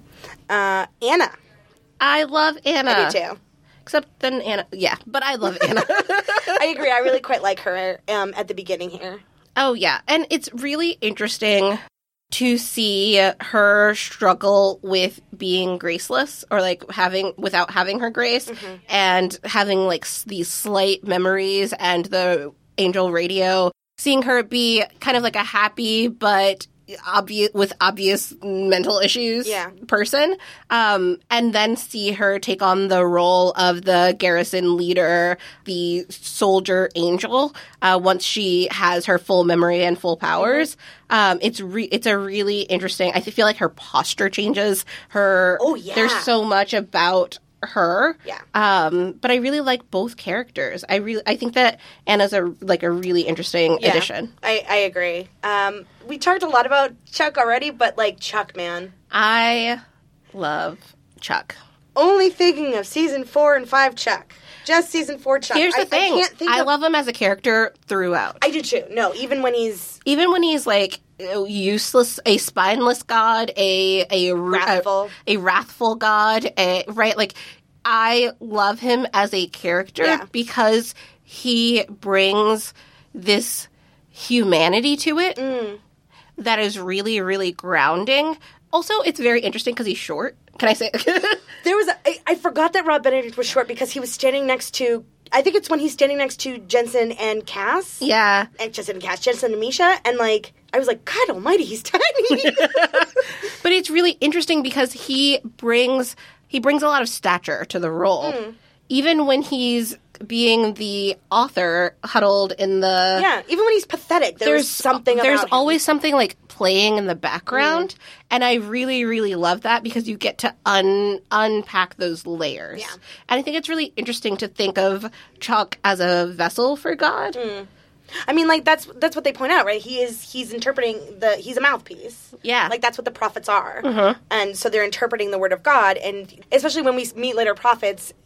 And it- it's it's hard to be like, especially when we meet later prophets and see we see why Chuck was different, and then knowing why Chuck was kind of different. like it's it, it is hard to do that, but it is very interesting to watch it. Yeah, he's just It is always fun. Anytime Chuck shows up, there is whether it's scary or not. Yeah. it- he's always fun to watch and to explore with. Oh yeah, absolutely. Tessa. Tessa, we talked We about talked about Tessa. Ghost Facers make a cameo appearance in uh, "It's a Terrible Life," where the Winchesters, or uh, Smith and Wesson, by the way, Yeah, I did. I wrote that down because they're gun manufacturers. there's a different gun manufacturer. Uh, Sam and Dean of that universe are trying to figure out how to hunt ghosts, so they find the Ghost Facers video in which the Ghost Facers talk about the Winchesters. Uh, and then same episode, Zachariah. yeah, Fuck that dude. yeah, man, he's a dick. Yeah, he sucks. Um, But he's great. He's, it's another one. It's great to watch him be an asshole. Well, I think that it's really interesting the metaphors they're using for the hierarchy of angels. Um, it's the the host of angels that is like that the legion, I suppose, Mm. um, because Zachariah really makes it very upper management. Right? Yes. He's suit and tie and buttons, and you can imagine him as like this middle management. Honestly, that director of marketing and sales role that Dean is uh, that Dean fills When he walks in, that's Zachariah. That is Zachariah, just like without the wings, but he's like, good stuff, good stuff, good stuff, good stuff, big things. Like, and then the moments where he is slightly vengeful. Yes. we don't get a lot of it in this one, but like especially next season when we get it with him, like he goes from being a bad guy and that upper management and suit and tie and like everything else and just a really interesting antagonist to being. You remember that these are powerful, powerful creatures. Oh, yeah. those that, those moments with all the angels, frankly, like it happens with Anna, it happens with Uriel, it happens with Zach, it happens with Cass. Anytime that you get to remember that these aren't just characters, or you know, they are characters, but but that they are wholly, hugely powerful is really interesting, and I like it with Zachariah. And similarly, I think it's worth it to talk about how Uriel is slightly different. Yeah, because Uriel also also is a buttoned up suit and tie. I mean, I guess they, I guess Uriel cast like they have Yeah. that they have that vibe, but it's a little bit less corporate with them. Mm-hmm. And Uriel is obviously a subordinate to Cass and whatever. I'm gonna make an I'm making an org chart, guys. Before the end of this, we're gonna have like an angel hierarchy org chart because I need it. I was thinking about it. I was like, yeah, I need like Yeah. who reports to whom. He's a subordinate of Cass at first, and then I think they swap roles. Yes, yes, yes, yes. And he's definitely, yeah, a little different. Uriel hates humanity. Yeah, I mean, he definitely, there's definitely a, like, I want to squash them like they're bugs vibe. He, It's like, anyways, hates humanity. He does. and is kind of an asshole. And I like that he's junkless. I forgot about that joke. And also, Uriel's the funniest angel in the garrison. Ask anybody. that line from Castiel is my favorite. And also, he dies. So, Rip. hi, Uriel. Bye, Uriel. Hi, Uriel Bayer. We did Jimmy. Hi and bye. Deanna and Sam Campbell. yeah, man. Hi and bye. I, I love the moment where uh, Dean realizes that he's named after his grandma. Like, that's great. That's a great one. I like that Mary took both of their names. Like, she looked at John. She's like, I got this. Please, Harry Potter, don't name my children. We talked about adult Lilith coming in and Mm-hmm. dying. Uh, Alastair. Yeah. Alastair's a really interesting character, especially because of the relationship, I guess we would call it that, that he and Dean have in Hell um, as the like mentor mentee um, kind of dark pairing. Mm-hmm. I don't even know how to talk about Alastair because he's so gross. Yeah, he's no, he is. He's disgusting, and they give him that like Godfather esque, Yeah. New York or not New York, but like mobster Italian, very stereotypical, Yes. mobster accent. Like, yeah and he he really relishes in the pain in a way that honestly like there are a lot of mo- i would say that like this season be- like more so than being quintessential super- supernatural also has a lot of the moments that make me uncomfortable mm. which I, we can get into. But with Alastair when ruby's on the table mm-hmm. there it is like the torture is so sexualized in a way that i'm just like this is is it crossing a line Yeah. this it makes me so uncomfortable and he really just kind of like relishes in it Yeah. and it's so creepy and unsettling and i think that you're meant to feel uncomfortable oh, for sure, Um, absolutely. but it's there are definitely moments where i'm just like is this okay Yeah, no, it's. He also relishes. It's interesting, like when so when Dean is torturing him, he's even Yeah. relishing the fact that Dean is digging in. Yeah, like it's he's so the much a, like a sadomasochist. That yeah like, well also because his pain causes dean pain yeah, which is to do the torturing mm-hmm. causes Dean pain, and so in a sick way. Alastair is still torturing Dean. yeah, even as he is the one on the table. and then he beats the holy hell out of That is, Yeah. is one of the worst beatdowns in all of Supernatural. Like I think about that a lot. Like I, as it was coming, I like squinted a little bit because Mm-hmm. it's it's really awful to see them just get hammered sometimes, and that's one of the worst ones. oh yeah, absolutely. So like, Alastair, glad you're dead. Bye. Bye. Uh, Adam. Yeah, I yeah. Adam, very short episode. Honestly, the cool episode, meh. I like it because Sammy clearly wants to be a big brother and have responsibility. Honestly, Yes. Yes, he does. And when he can't, he doesn't. He can't make Dean listen to him. So I think Adam is just this moment. Yes, yes, absolutely. Um, but comes Adam. and goes. Poor Adam, he'll be back. Comes kind of. back, yeah. and then he'll go again.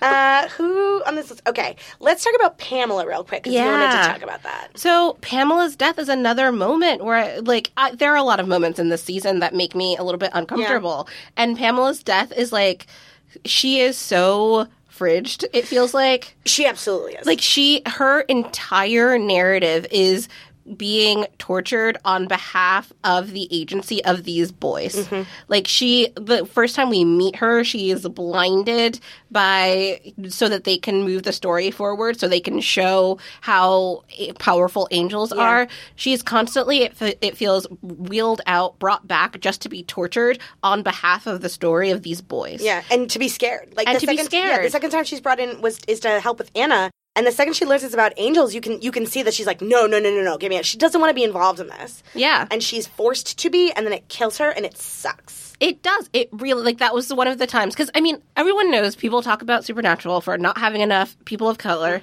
for being vicious to the women, um, for killing all of the women, and there and a lot of the times I will back up the show because one I love it. I think it's great. I think it's great storytelling. It's about these two boys. All all of the characters come Ev- and go. yes, Everyone else is mm-hmm. expendable. Cass seems to have made a mark.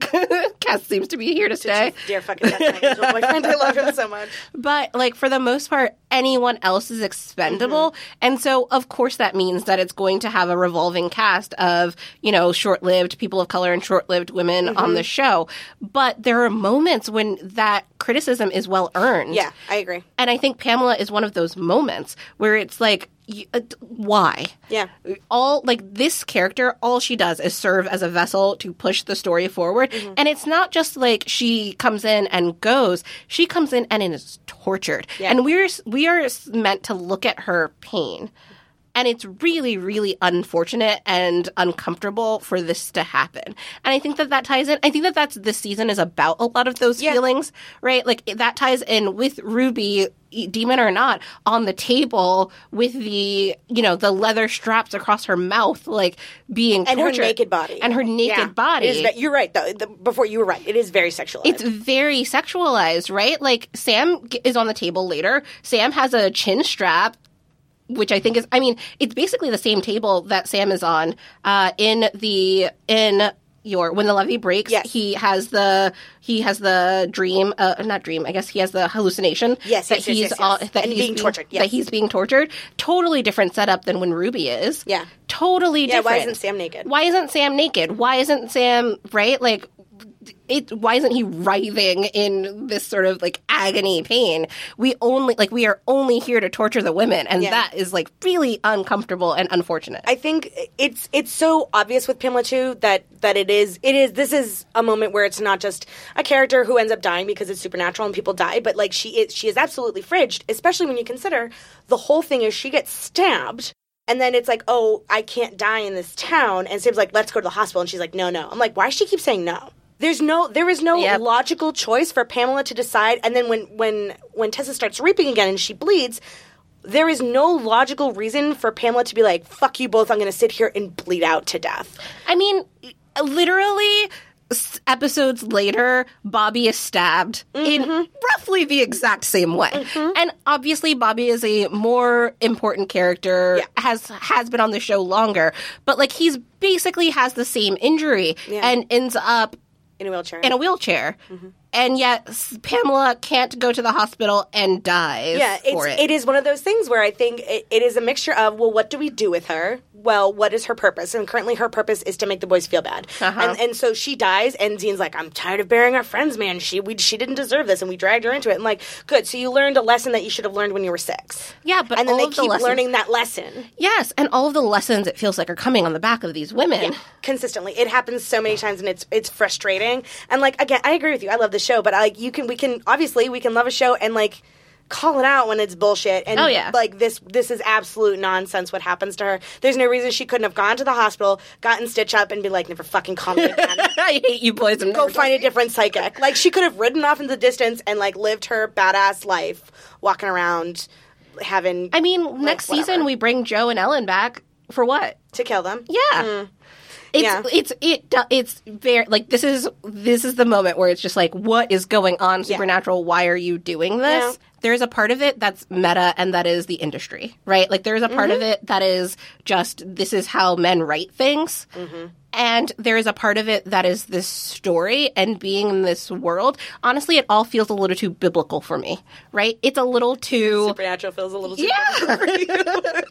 it's a little too like ate of the tree of knowledge and now has to bear the pain of Yeah. childbirth. Yeah. Like it is it is that. It is that the wrath of God comes down hardest on the women. Mm-hmm. And like I I can see how it falls into that, Mm-hmm. but I hate it. the thing I hate most is when a writer says, "Well, that's where the story was going," or "That's where the character that's where the character took us," and I'm like.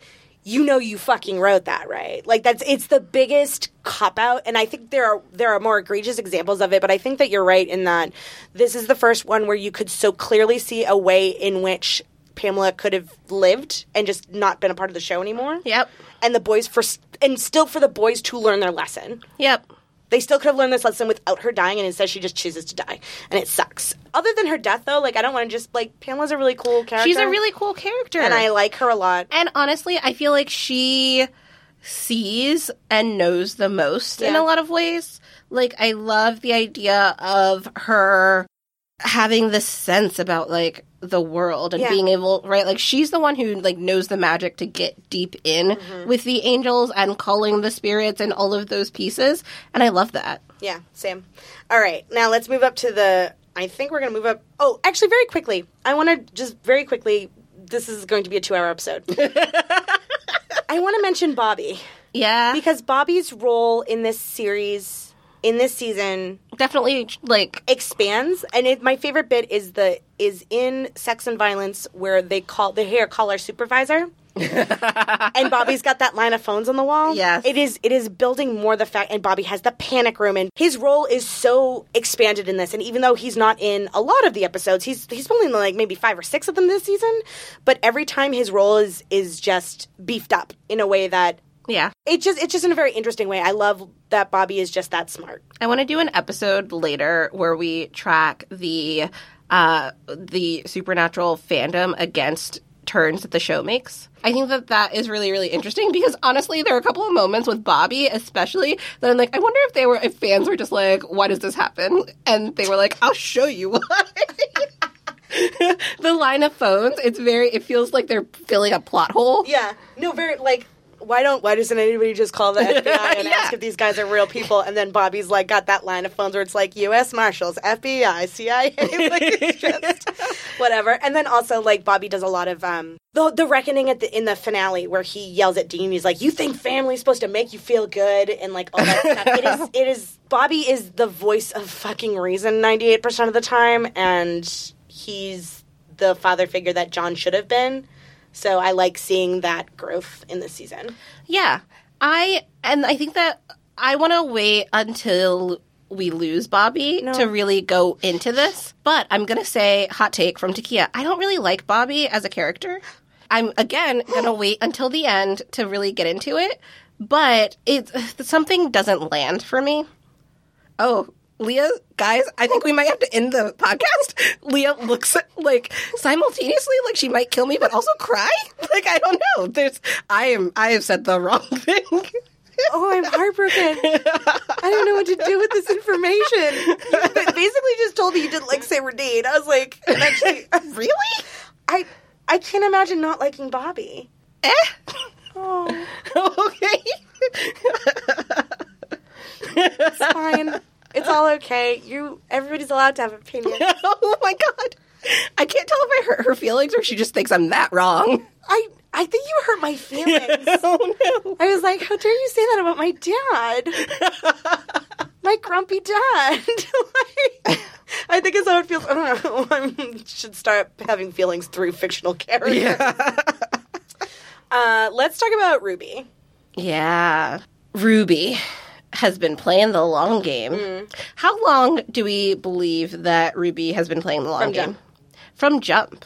From the second she shows up, and I was trying, I was trying to clock it in season three that every time she shows up to help the boys, it is, it is a to try to gain some trust, Yes. and b to make sure that they do not die. If they can handle it, she's like whatever. If li- if it looks like they're all about to just eat it, she's in because if she cannot let them die, she needs them. They have to survive, especially Sam has to survive. And then the very last thing she does in season three is she tells Sam that he can still use his power to stop Lilith. When Ruby shows up at the beginning of this season, when so they knock on the motel door. First thing we see of Genevieve Cortese is that we think she's just a random chick that Yes. that Jared is hooking up with. And Ruby opens the door and she looks at two individuals that she knows. One of whom should not be, have been risen yet. I don't think Ruby knew that Dean was going to get raised from hell just Yeah. yet. There's no way she could have known that. And the first thing she does is play stupid. There is no way she could have imagined that if she when she opened that door that it was going to be Dean. And she immediately starts acting and it's because she is that good at her end game that she is able to flip that switch. I think Ruby is playing from the second Katie Cassidy shows up with a cool knife. Episodes like Jus in Bello like complicates that for me mm-hmm. because I feel like they're put in the middle of this situation that seems really orchestrated for them to die. Mm-hmm. right? Like there is an all-out siege. Like I'm not sure. I honestly I feel like the hierarchy of demons is similar to the hierarchy of angels in that the only the top echelon really knows what's going on mm-hmm. and there there are grunts on the ground that they have to keep in line by feeding spoon feeding them the lie of the truth. Mm-hmm. Do you know what I mean? Yeah. So like what the thing that Zachariah really alludes to is that in order to keep things moving, of course it has to seem like they want to avert Yeah. the apocalypse.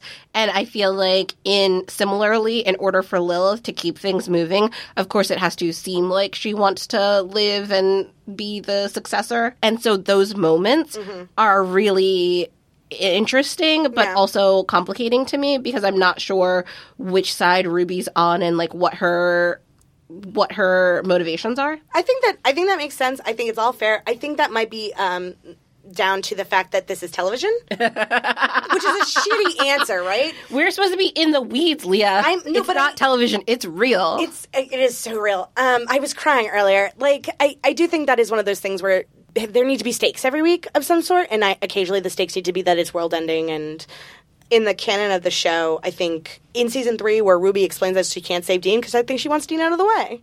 Yeah. She's only focused on Sam. She's not focused. The angels are focused on Dean. She's focused on Sam. Her mission is to get the special child to kill Lilith at the appointed time. yeah. So, like, I mean, I think- honestly, it would be easier for her if Dean were out of the way Yeah, in a lot of ways because it would give Sam the extra oomph of retro- like uh, retribution. Oh yeah, no, I think that is precisely why she tries to get on Sam and Dean's good side both, and then she tells Dean that she can't save him.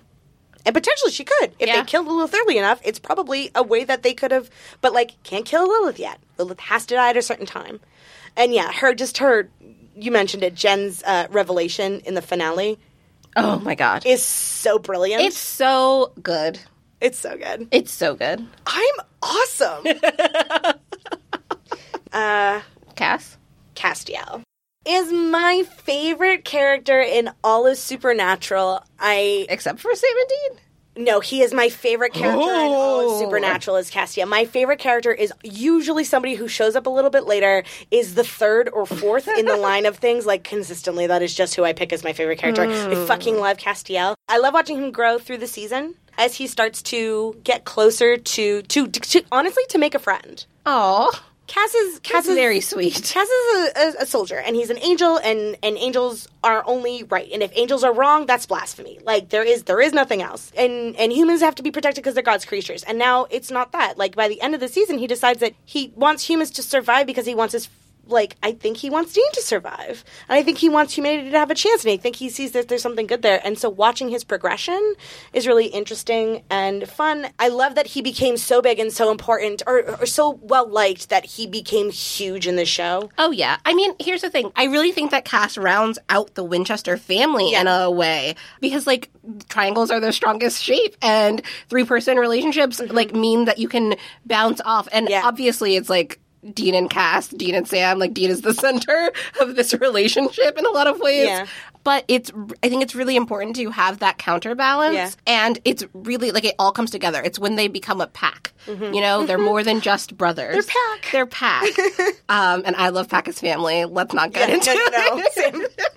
And so it's really great to see Cass throughout this season grow from being kind of this like casual uh, minor character to having a larger role in the relationship. Honestly, it seems like Cass is there to make sure that Dean is on the right path, but also I think that he really empathizes with both of the brothers in Oh, a lot no, of ways. like he wants to go out of his way to make sure that Sam also gets onto the right path.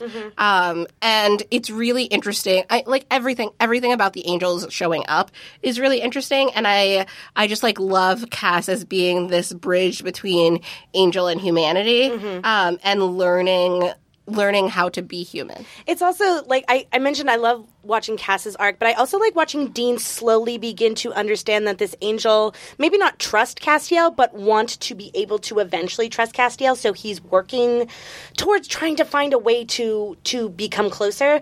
Like there's a moment in the finale where where Dean is like, "You were trying to tell me something. Why can't you just tell me?" And Cass is like, "I can't. It's orders." And and Castiel does this thing where he always looks away. And there's a moment where Dean ducks his head down to. I'm moving away from the microphone because I'm doing the motion. And Dean ducks his head down to catch Cass's eyes. Yeah, And he tries to draw him back up to eye level. And then Castiel turns around and Dean is like, look at me and tell me that. Like, it is a really great connect. I love human connective moments. And like I'm I'm I'm down with Destiel 100%. I'm here for it. but but found family and friends as family and all that stuff is is my favorite thing. So watching the relationship begin to form between Dean and Cass and we will eventually see a closer one with Sam and Cass. I I just love those moments. Like it's hard for Dean to trust people that Dean is. Wa- it seems like Dean wants to trust Cass, so he's working with him and trying to make Cass better. And I really like seeing that growth on both ends. Yeah, and it's really, I mean, it's interesting. I think that Dean really has a sense of he wants to trust Cass because at the end of the day, he feels like he owes Cass something to start. Hmm. Right, because there's no real like Dean is skeptical of everything. Yes. Dean is very skeptical of Angels. Angels.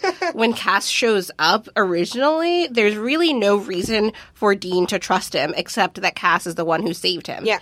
And so it's that like that little bit of relationship sparks and makes it possible for them to like grow and like actually get to know each other and like actually develop something deeper than that. Otherwise, this would just be another angel that Yeah. Dean is like, get out of my face. Yeah, I will also say I think part of it is that on their what second meeting where where they're talking and Dean doesn't understand. He's like, "Why me? X, Y, and Z."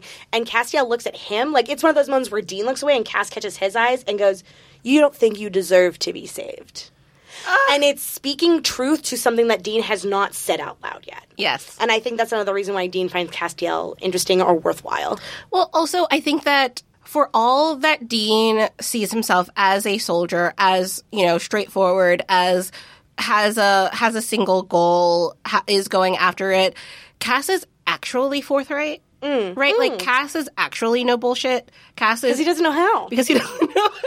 He hasn't learned it yet. And I think that being being tied up in all the humanness and human emotion that the boys have gone through in the first three seasons and the, you know, truths that we keep from our family, having someone as honest and as open in a weird way hmm. as Cass is. Cass might not be able to tell him everything, but he is very clear about what he can and can't say. The whole bit with the archangel where he's like, "You understand why I can't help because this archangel. You know why I'm not helping. You get it, right? You get it." Like sideways glances, sideways glances. Like in Monster at the end of this book, like it is. Yeah.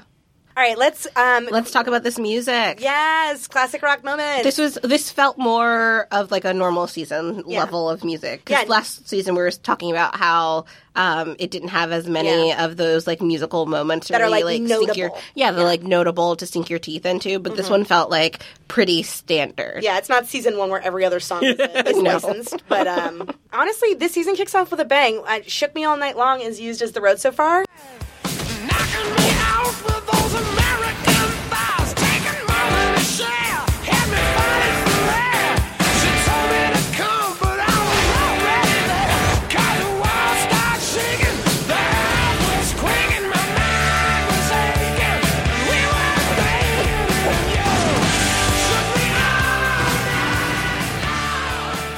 Yeah. and it just it it's like it's just hype worthy.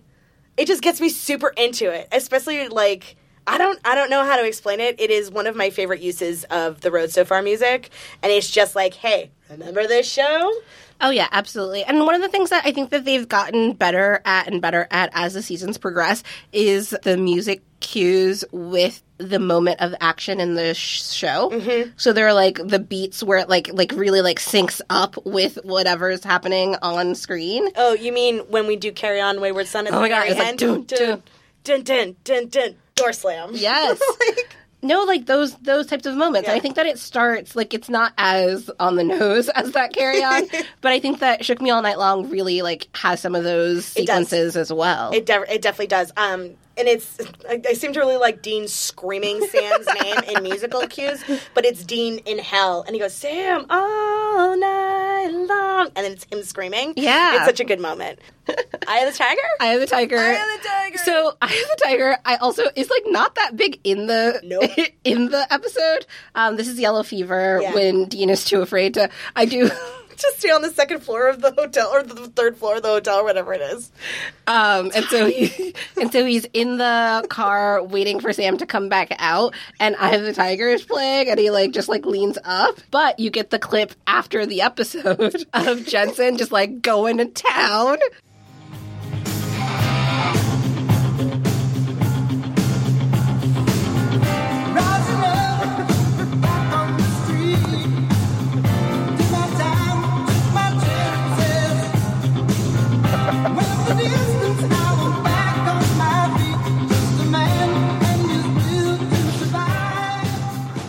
It's at the end of the episode, and the whole gig is that somebody on the crew, I don't know if it was the director at the time or a DP or something, said to Jared, "Hey, hey, hey, do me a favor, just," or if it was Jared, I'm not sure which whose idea it was, but somebody's like, "Just, just don't, just don't." Walk on cue so he lets him keep going and so because you can hear Je- you can hear jared laughing because he's mic'd so you can hear him laughing at the shit that Jensen Yeah. doing. It's really, it's really like that to me again because I'm telling you, I want to do. We're going to do an episode that's just on supernatural fandom. Yeah. like that is one of those moments that is like really pivotal to fandom Yeah. and really Yeah, yeah, yeah. exciting. Um, and so I, lo- I love it. It feels, it feels, it's not in the episode itself, but it's so it feels so important to it. The before we talk about the last song that we chose i want to just um we want to mention a couple others Yes. ready for love Oh God. We I mean we talked about this scene. the true. um when Dean and Anna are getting it on in the back of the car. with to the to the ready for love song it's so on the nose. Like it is so there. um i love long long way from home when we go into the past at after school special it is mm. like it is it's another one where supernatural goes harder than it needs to and it's just so silly as you see like little colin ford and like teenager dean get out of the car. It's so ridiculous and i love it yeah. Um they also switch up. This isn't like a classic music thing. The score of Monster Movie is totally phenomenal and really like makes like really like drives drives it home. Yeah, it makes it like if it didn't exist, like that that episode would be black and white and silly and whatever. But like adding the music in really elevates it. But the last song we chose, A well respected man. Gets the same train every time. Cause his world is built on punctuality. Fails. And he's all so good. And he's all.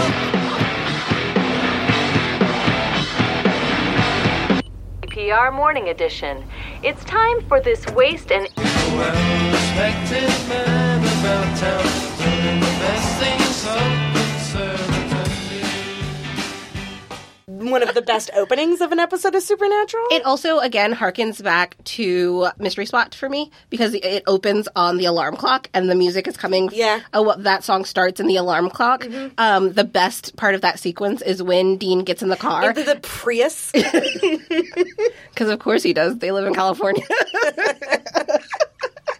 and Dean gets into the car, but there's something playing on the radio, definitely rock, and he's like, "uh," and changes it to NPR. to NPR. And then he g- walks into the office and it's playing, ag- and a well respected man is playing again. It is very well done. It's it- very on the nose because, like, that's Oh supernatural. no, sure. And it goes all the way through Sam and Dean seeing each other on the elevator. Uh-huh. And it's the first time you're like, oh, so Dean's not just okay. It's not just Dean. So it's not just Dean in a djinn nightmare or whatever. Like something's up with the both of them. Yes. Uh, yeah, it's a really I really love that opening. Let's um let's go through some of the like myth because there's a lot of mythology dumped on us this season. Oh, yeah. I mean, we, like, angels are introduced Yeah. fully and everything that comes for the them. first time. Yeah.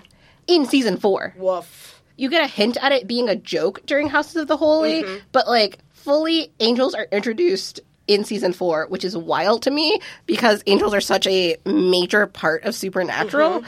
And so we just, it's just an avalanche of myth and, and lore about how, how these things work together that we are going to be able to unpack as we like add more things on it. Mm-hmm. And so it's like hints at things, right? So like the Enochian text, Mm-hmm. they don't really talk about straight on. It's mentioned, yeah. Uh, all that all that Cass says is like this symbol is Enochian or something like that. Well, in uh, Death Takes a Holiday, there's Enochian all across the building, and so Cass says that that's why he couldn't get in. Oh yeah, and, and they use the um the the thing that banishes the angels. Yes. It's like they don't mention that it's Enochian; it's just another sigil. Yep. Mm-hmm. Interesting. So it's like barely mentioned, but it's very much there. Archangels Yep. Are mentioned in Monster at the end of this book with Chuck, and we don't really get that much more. I don't know who the ar- archangels are. We just know that they're like fury, like furious. Fursome, I, I'm- wanted to say. I don't know why fursome. First, um, fuck. Sometimes I wonder if there's like two levels of archangels because there are four archangels, right? yes. They can't. All four of them can't be watching all the prophets, or is it? Or is it true that it's just the four? Aren't there only? Isn't there only one prophet at a time? There is only. Oh, I guess. That's only one prophet at a time. I forgot. I'll start over. No, yeah, I'll just, I'll just, I'll just eat that. It just seems weird to me that, like, you know, Gabriel is watching. So, is Gabriel doing anything? Is Michael doing anything? mean- Lucifer's in hell. I mean, so Michael, we barely ever see, right? True. Like yeah, no. Michael's just like hanging out on a beach, drinking mai tais, waiting for someone to threaten Chuck so he can jump in. Michael does not give. No, you know what? You know, the only one who's doing his job is probably Raphael.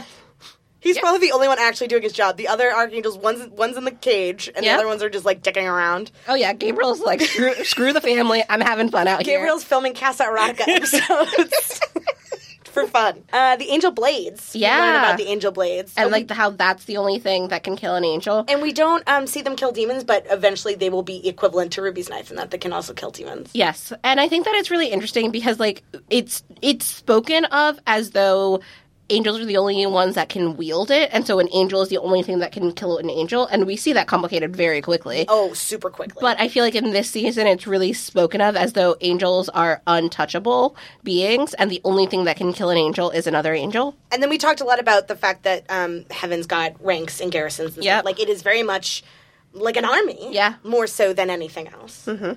Oh, and Grace, Angel Grace, is something Yeah, talk it's about a Anna. angel grace is like a huge part of Anna's story, and it comes back and is really, really important In massively important ways later. um, yeah. when Cass loses his and Metatron. steal- Metatron, and he's stealing Grace and all of that sort of stuff. And so it's really interesting to see it in this maybe like the most simplest form, like it's just the the power that an angel wields. I also think so. Uh, angels make supernatural very biblical very quickly. right? As soon as angels show up, it's like there are, you know, you start to realize God is at play. There are prophets. There are, you know, all of these, all of these sorts of things. And grace is a really interesting biblical reference that they bring in um, because I think, and first of all, I don't know the Bible. Let me say that to start. Um, but the idea of God's grace and like how it's like the uh, like love or whatever that is bestowed. I feel like I'm being blasphemous, and I don't know why. I hope I'm not offending anyone. And, uh, We're talking about a show that has actual Lucifer. yeah, but as we so so like the idea of grace being from a biblical sense, like the the love or whatever that God gives humans without question. And it being this source of power for angels in supernatural is really interesting to me. Like, I think that it makes a lot of sense. It's like a piece of God that lives within each of the angels and kind of like fuels their battery. Also, we forgot to write it down, but um, angels having vessels the way that demons Yeah, have well, vessels. but they're very different Yes. because for an angel be, to be taken in, the person has to allow it. Yeah. Consent is important, guys. yeah. Um, the more you know. And so that I think is really interesting. We see that play out a lot with Cass um, and Jimmy and the relationship there, and how Jimmy was pray- basically praying to Cass, and Cass was kind of an answer to his prayers, Yeah. but also how their vessels are still it's similarly like they are similarly using the human body um to wage this war and so the vessels are left in these like broken states Yeah. and they're taken away from their families and they are i mean it's it's the same just because angels you know say that the person wants it doesn't mean that it's not Yeah. a like messy vicious thing that they're doing No, Jimmy. I think Jimmy is the one that that uses the um the phrase. It's like being chained to a comet. Yeah. Like it's it's one of those things where Eh, we assume like demons do terrible things to humans and they run around they're they're awful and you know they take people away from their families and they and they are they're rough on the bodies and like it's really hard for a human body to survive after being possessed particularly if a demon like doesn't give a shit. I think even an angel who is careful with their with their human vessel is like so much power that it it can destroy the, the human body anyways. Like depending on the power of an angel like it can like we see it with lucifer. Yeah. depending on the power of the angel burn like will burn out the vessel. We see with lucifer and michael and mm-hmm. yeah lucifer and michael in Yeah, particular. because if they're not in the right vessel with an angel that powerful, it will burn it out. Yeah. And so we see Michael burn out Adam, and we see Lucifer burn out. I don't know what dude's name is for real. Whatever. whatever uh, mark pellegrino Pellegrino. burn out he burns out pellegrino Yeah. Um, and so that is really, really interesting as Mm-hmm. well. We gotta talk about the seals. Do you know how many we know? I can, I can count the bullets on the list. That Don't be a dick. if I if I had to guess off the top of my head, I probably would have guessed like ten, but I don't actually Eight. know. Eight. there are approximately 600 seals. They need to break 66. Mm-hmm. Only two of which are have to be one in and last. Yes. So we got the again very supernaturally. We've got those uh end cap. The you got the bookends of the first one has to be a righteous man spills blood in hell. And the last one is that the first demon shall be the last. Yes. And so the Lucifer's first, which is Lilith, because she is the first demon that Lucifer made by like twisting a human soul um, into becoming a demon. Uh, so those have those have to happen in that order, and then the other sixty six or sixty four can happen in any order, and you've got a bag of six hundred to pull from. Yeah. honestly, the odds were stacked. There was there was no way that they were going to be able to stop this. Which is also interesting when like Zechariah goes, "You think we would just let these seals get broken?" Like, yeah, that's a good point. honestly. um, and so the ones that we see that happen are the rise of the witnesses. where we see the ghosts of Henriksen, Ronald, and Meg Masters, human Meg Masters, and then also the creepy twins who come for Bobby. Yeah. Sorry, those, those little twin girls are creepy. Kids are creepy. I creepy kids are creepy. I haven't. I don't know how I've made it this far in this podcast series without saying, but I hate creepy children. You you have actually. oh, okay. Because I hate it. I hate it. It's the worst. Okay. Um. So the rise of the witnesses, the raising of Samhain, which is the Halloween thingy. Yes, and if you didn't understand what Taekia said, it's because for whatever reason in Supernatural, they picked the word Samhain and they said it the way it's spelled, even though it's complete. Good job doing the research, guys. He says Sam Hain. It's not Sam Hain. it's Samhain. Uh, the uh, so they are supposed to kill two reapers on the night of the solstice. That one, they're they stop. Yes. So that's a that's a you know seal saved. It's the only one that we see them stop. and the 10 species go extinct in Key West. These are the ones that uh, Rufus mentions. Rufus like reads off to Bobby. So 10 species go extinct in Key West. A fishing crew of 15 go blind in Alaska, and a teacher in New York kills 66 students. But yeah, so one of the things that I found interesting about the seals, they are a fascinating story. And I wish that we got them for longer than this season, honestly. But also, I think that if you dragged it out, it would have gotten boring fairly quickly. Yeah, how Um, procedural would have gotten if every episode was just, just another trying, seal. trying to stop another seal. Um, so I really like the way that it's used in this season. The thing that I found that was interesting, one of which is that the righteous man spilling blood in hell and the killing of two reapers, we find out those seals or the details of those seals like straight up from Alastair. And I feel like Alastair is like the is like the leaky faucet on this. I feel like Alastair can't keep a secret. Oh no, because he's like using it just to like pimp out his knowledge. Yeah. And then I think that it's interesting because all of the seals are this like um a frustration or a a destruction of natural law, right? So it's the idea of killing death, Yes. right? It's the idea of a teacher killing students. It's the idea of um, yeah, a lot of it, a lot of it seems to be this like corrupting of the natural order, that the way things are supposed to be, and that feels really relevant to the idea of bringing Lucifer to Earth. Yeah, I like that a lot. Outside of the seals, uh, we also get our first interaction with ghouls. Yeah. hmm And um, we see ghost possession, which Yes. is a new thing. And Sam talks about how it's very rare, but we do see our first ghost possession in After School Special. Yes. And that's the first time I believe that we see, or maybe it's the second time because we see um, ectoplasm in season two. And um, uh, the ghost sickness, which is not a possession, but it's it's it's something similar about there being a, a, a more physicality with the ghosts than Yeah, it's the idea that like the ghost can infect you. Yeah. I think that is really showing up both in the possessions and in the ghost sickness. We've made it, y'all. There could have been many answers to this, but who was the most extra this season? Oh come on, I'm awesome. I'm awesome. Uh, Ruby, Ruby. hands down, goes to Ruby. Love her. The thing with Genevieve is that a lot of the moments that we see Ruby are kind of overacted.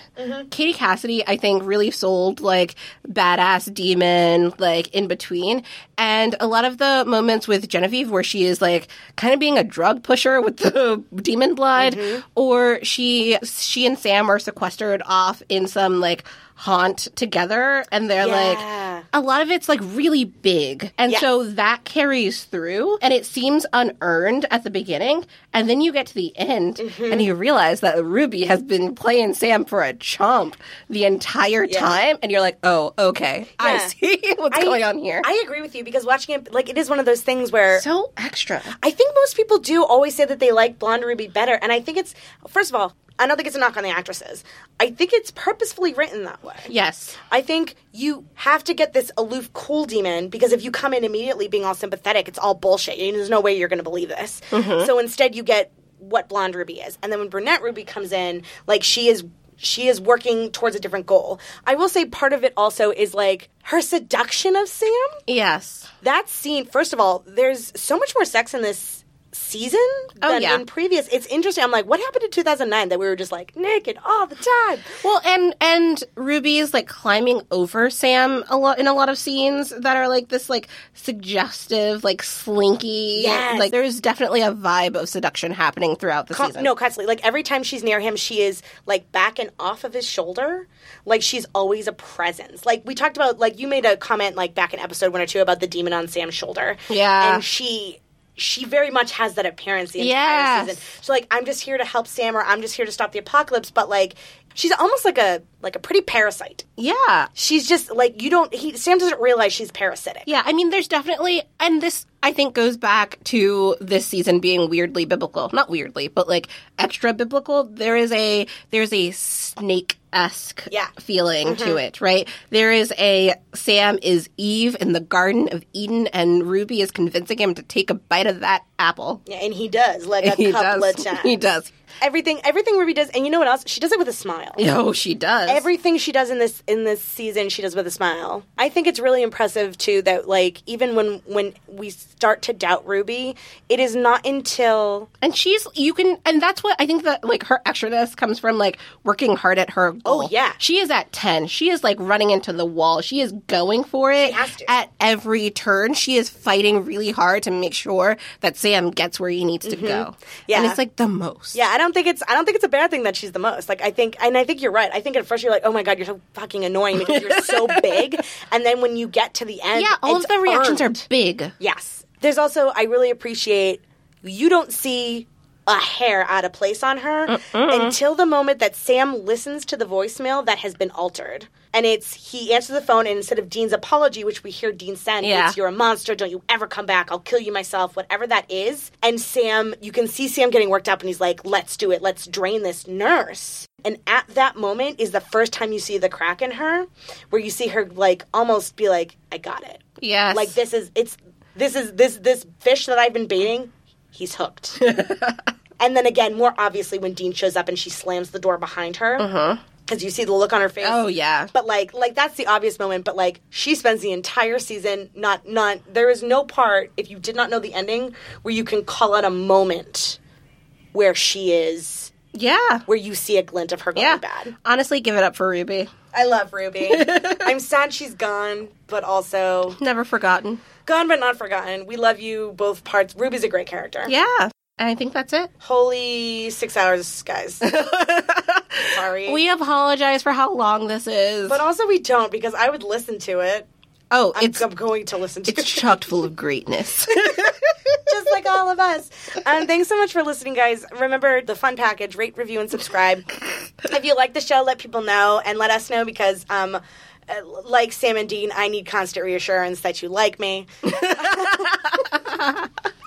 You can find us on all of the socials. Yep. On Instagram and Facebook, we're at extraneous.pod. And on Twitter, we are at extraneouspod. no dots there. Woo! you can also, you can also get us at extraneouspod at gmail.com if you want to send a longer email. And, and again, just like like hit us up, let, let us know, talk about Supernatural. Do you love season four as much as we do? Probably. Because you got to the end of this episode. So it shows a uh-huh. commitment. Thank you. We love you. We love Supernatural. we love you less than we love Supernatural, but we love you all the same. I didn't say that. Leah said that.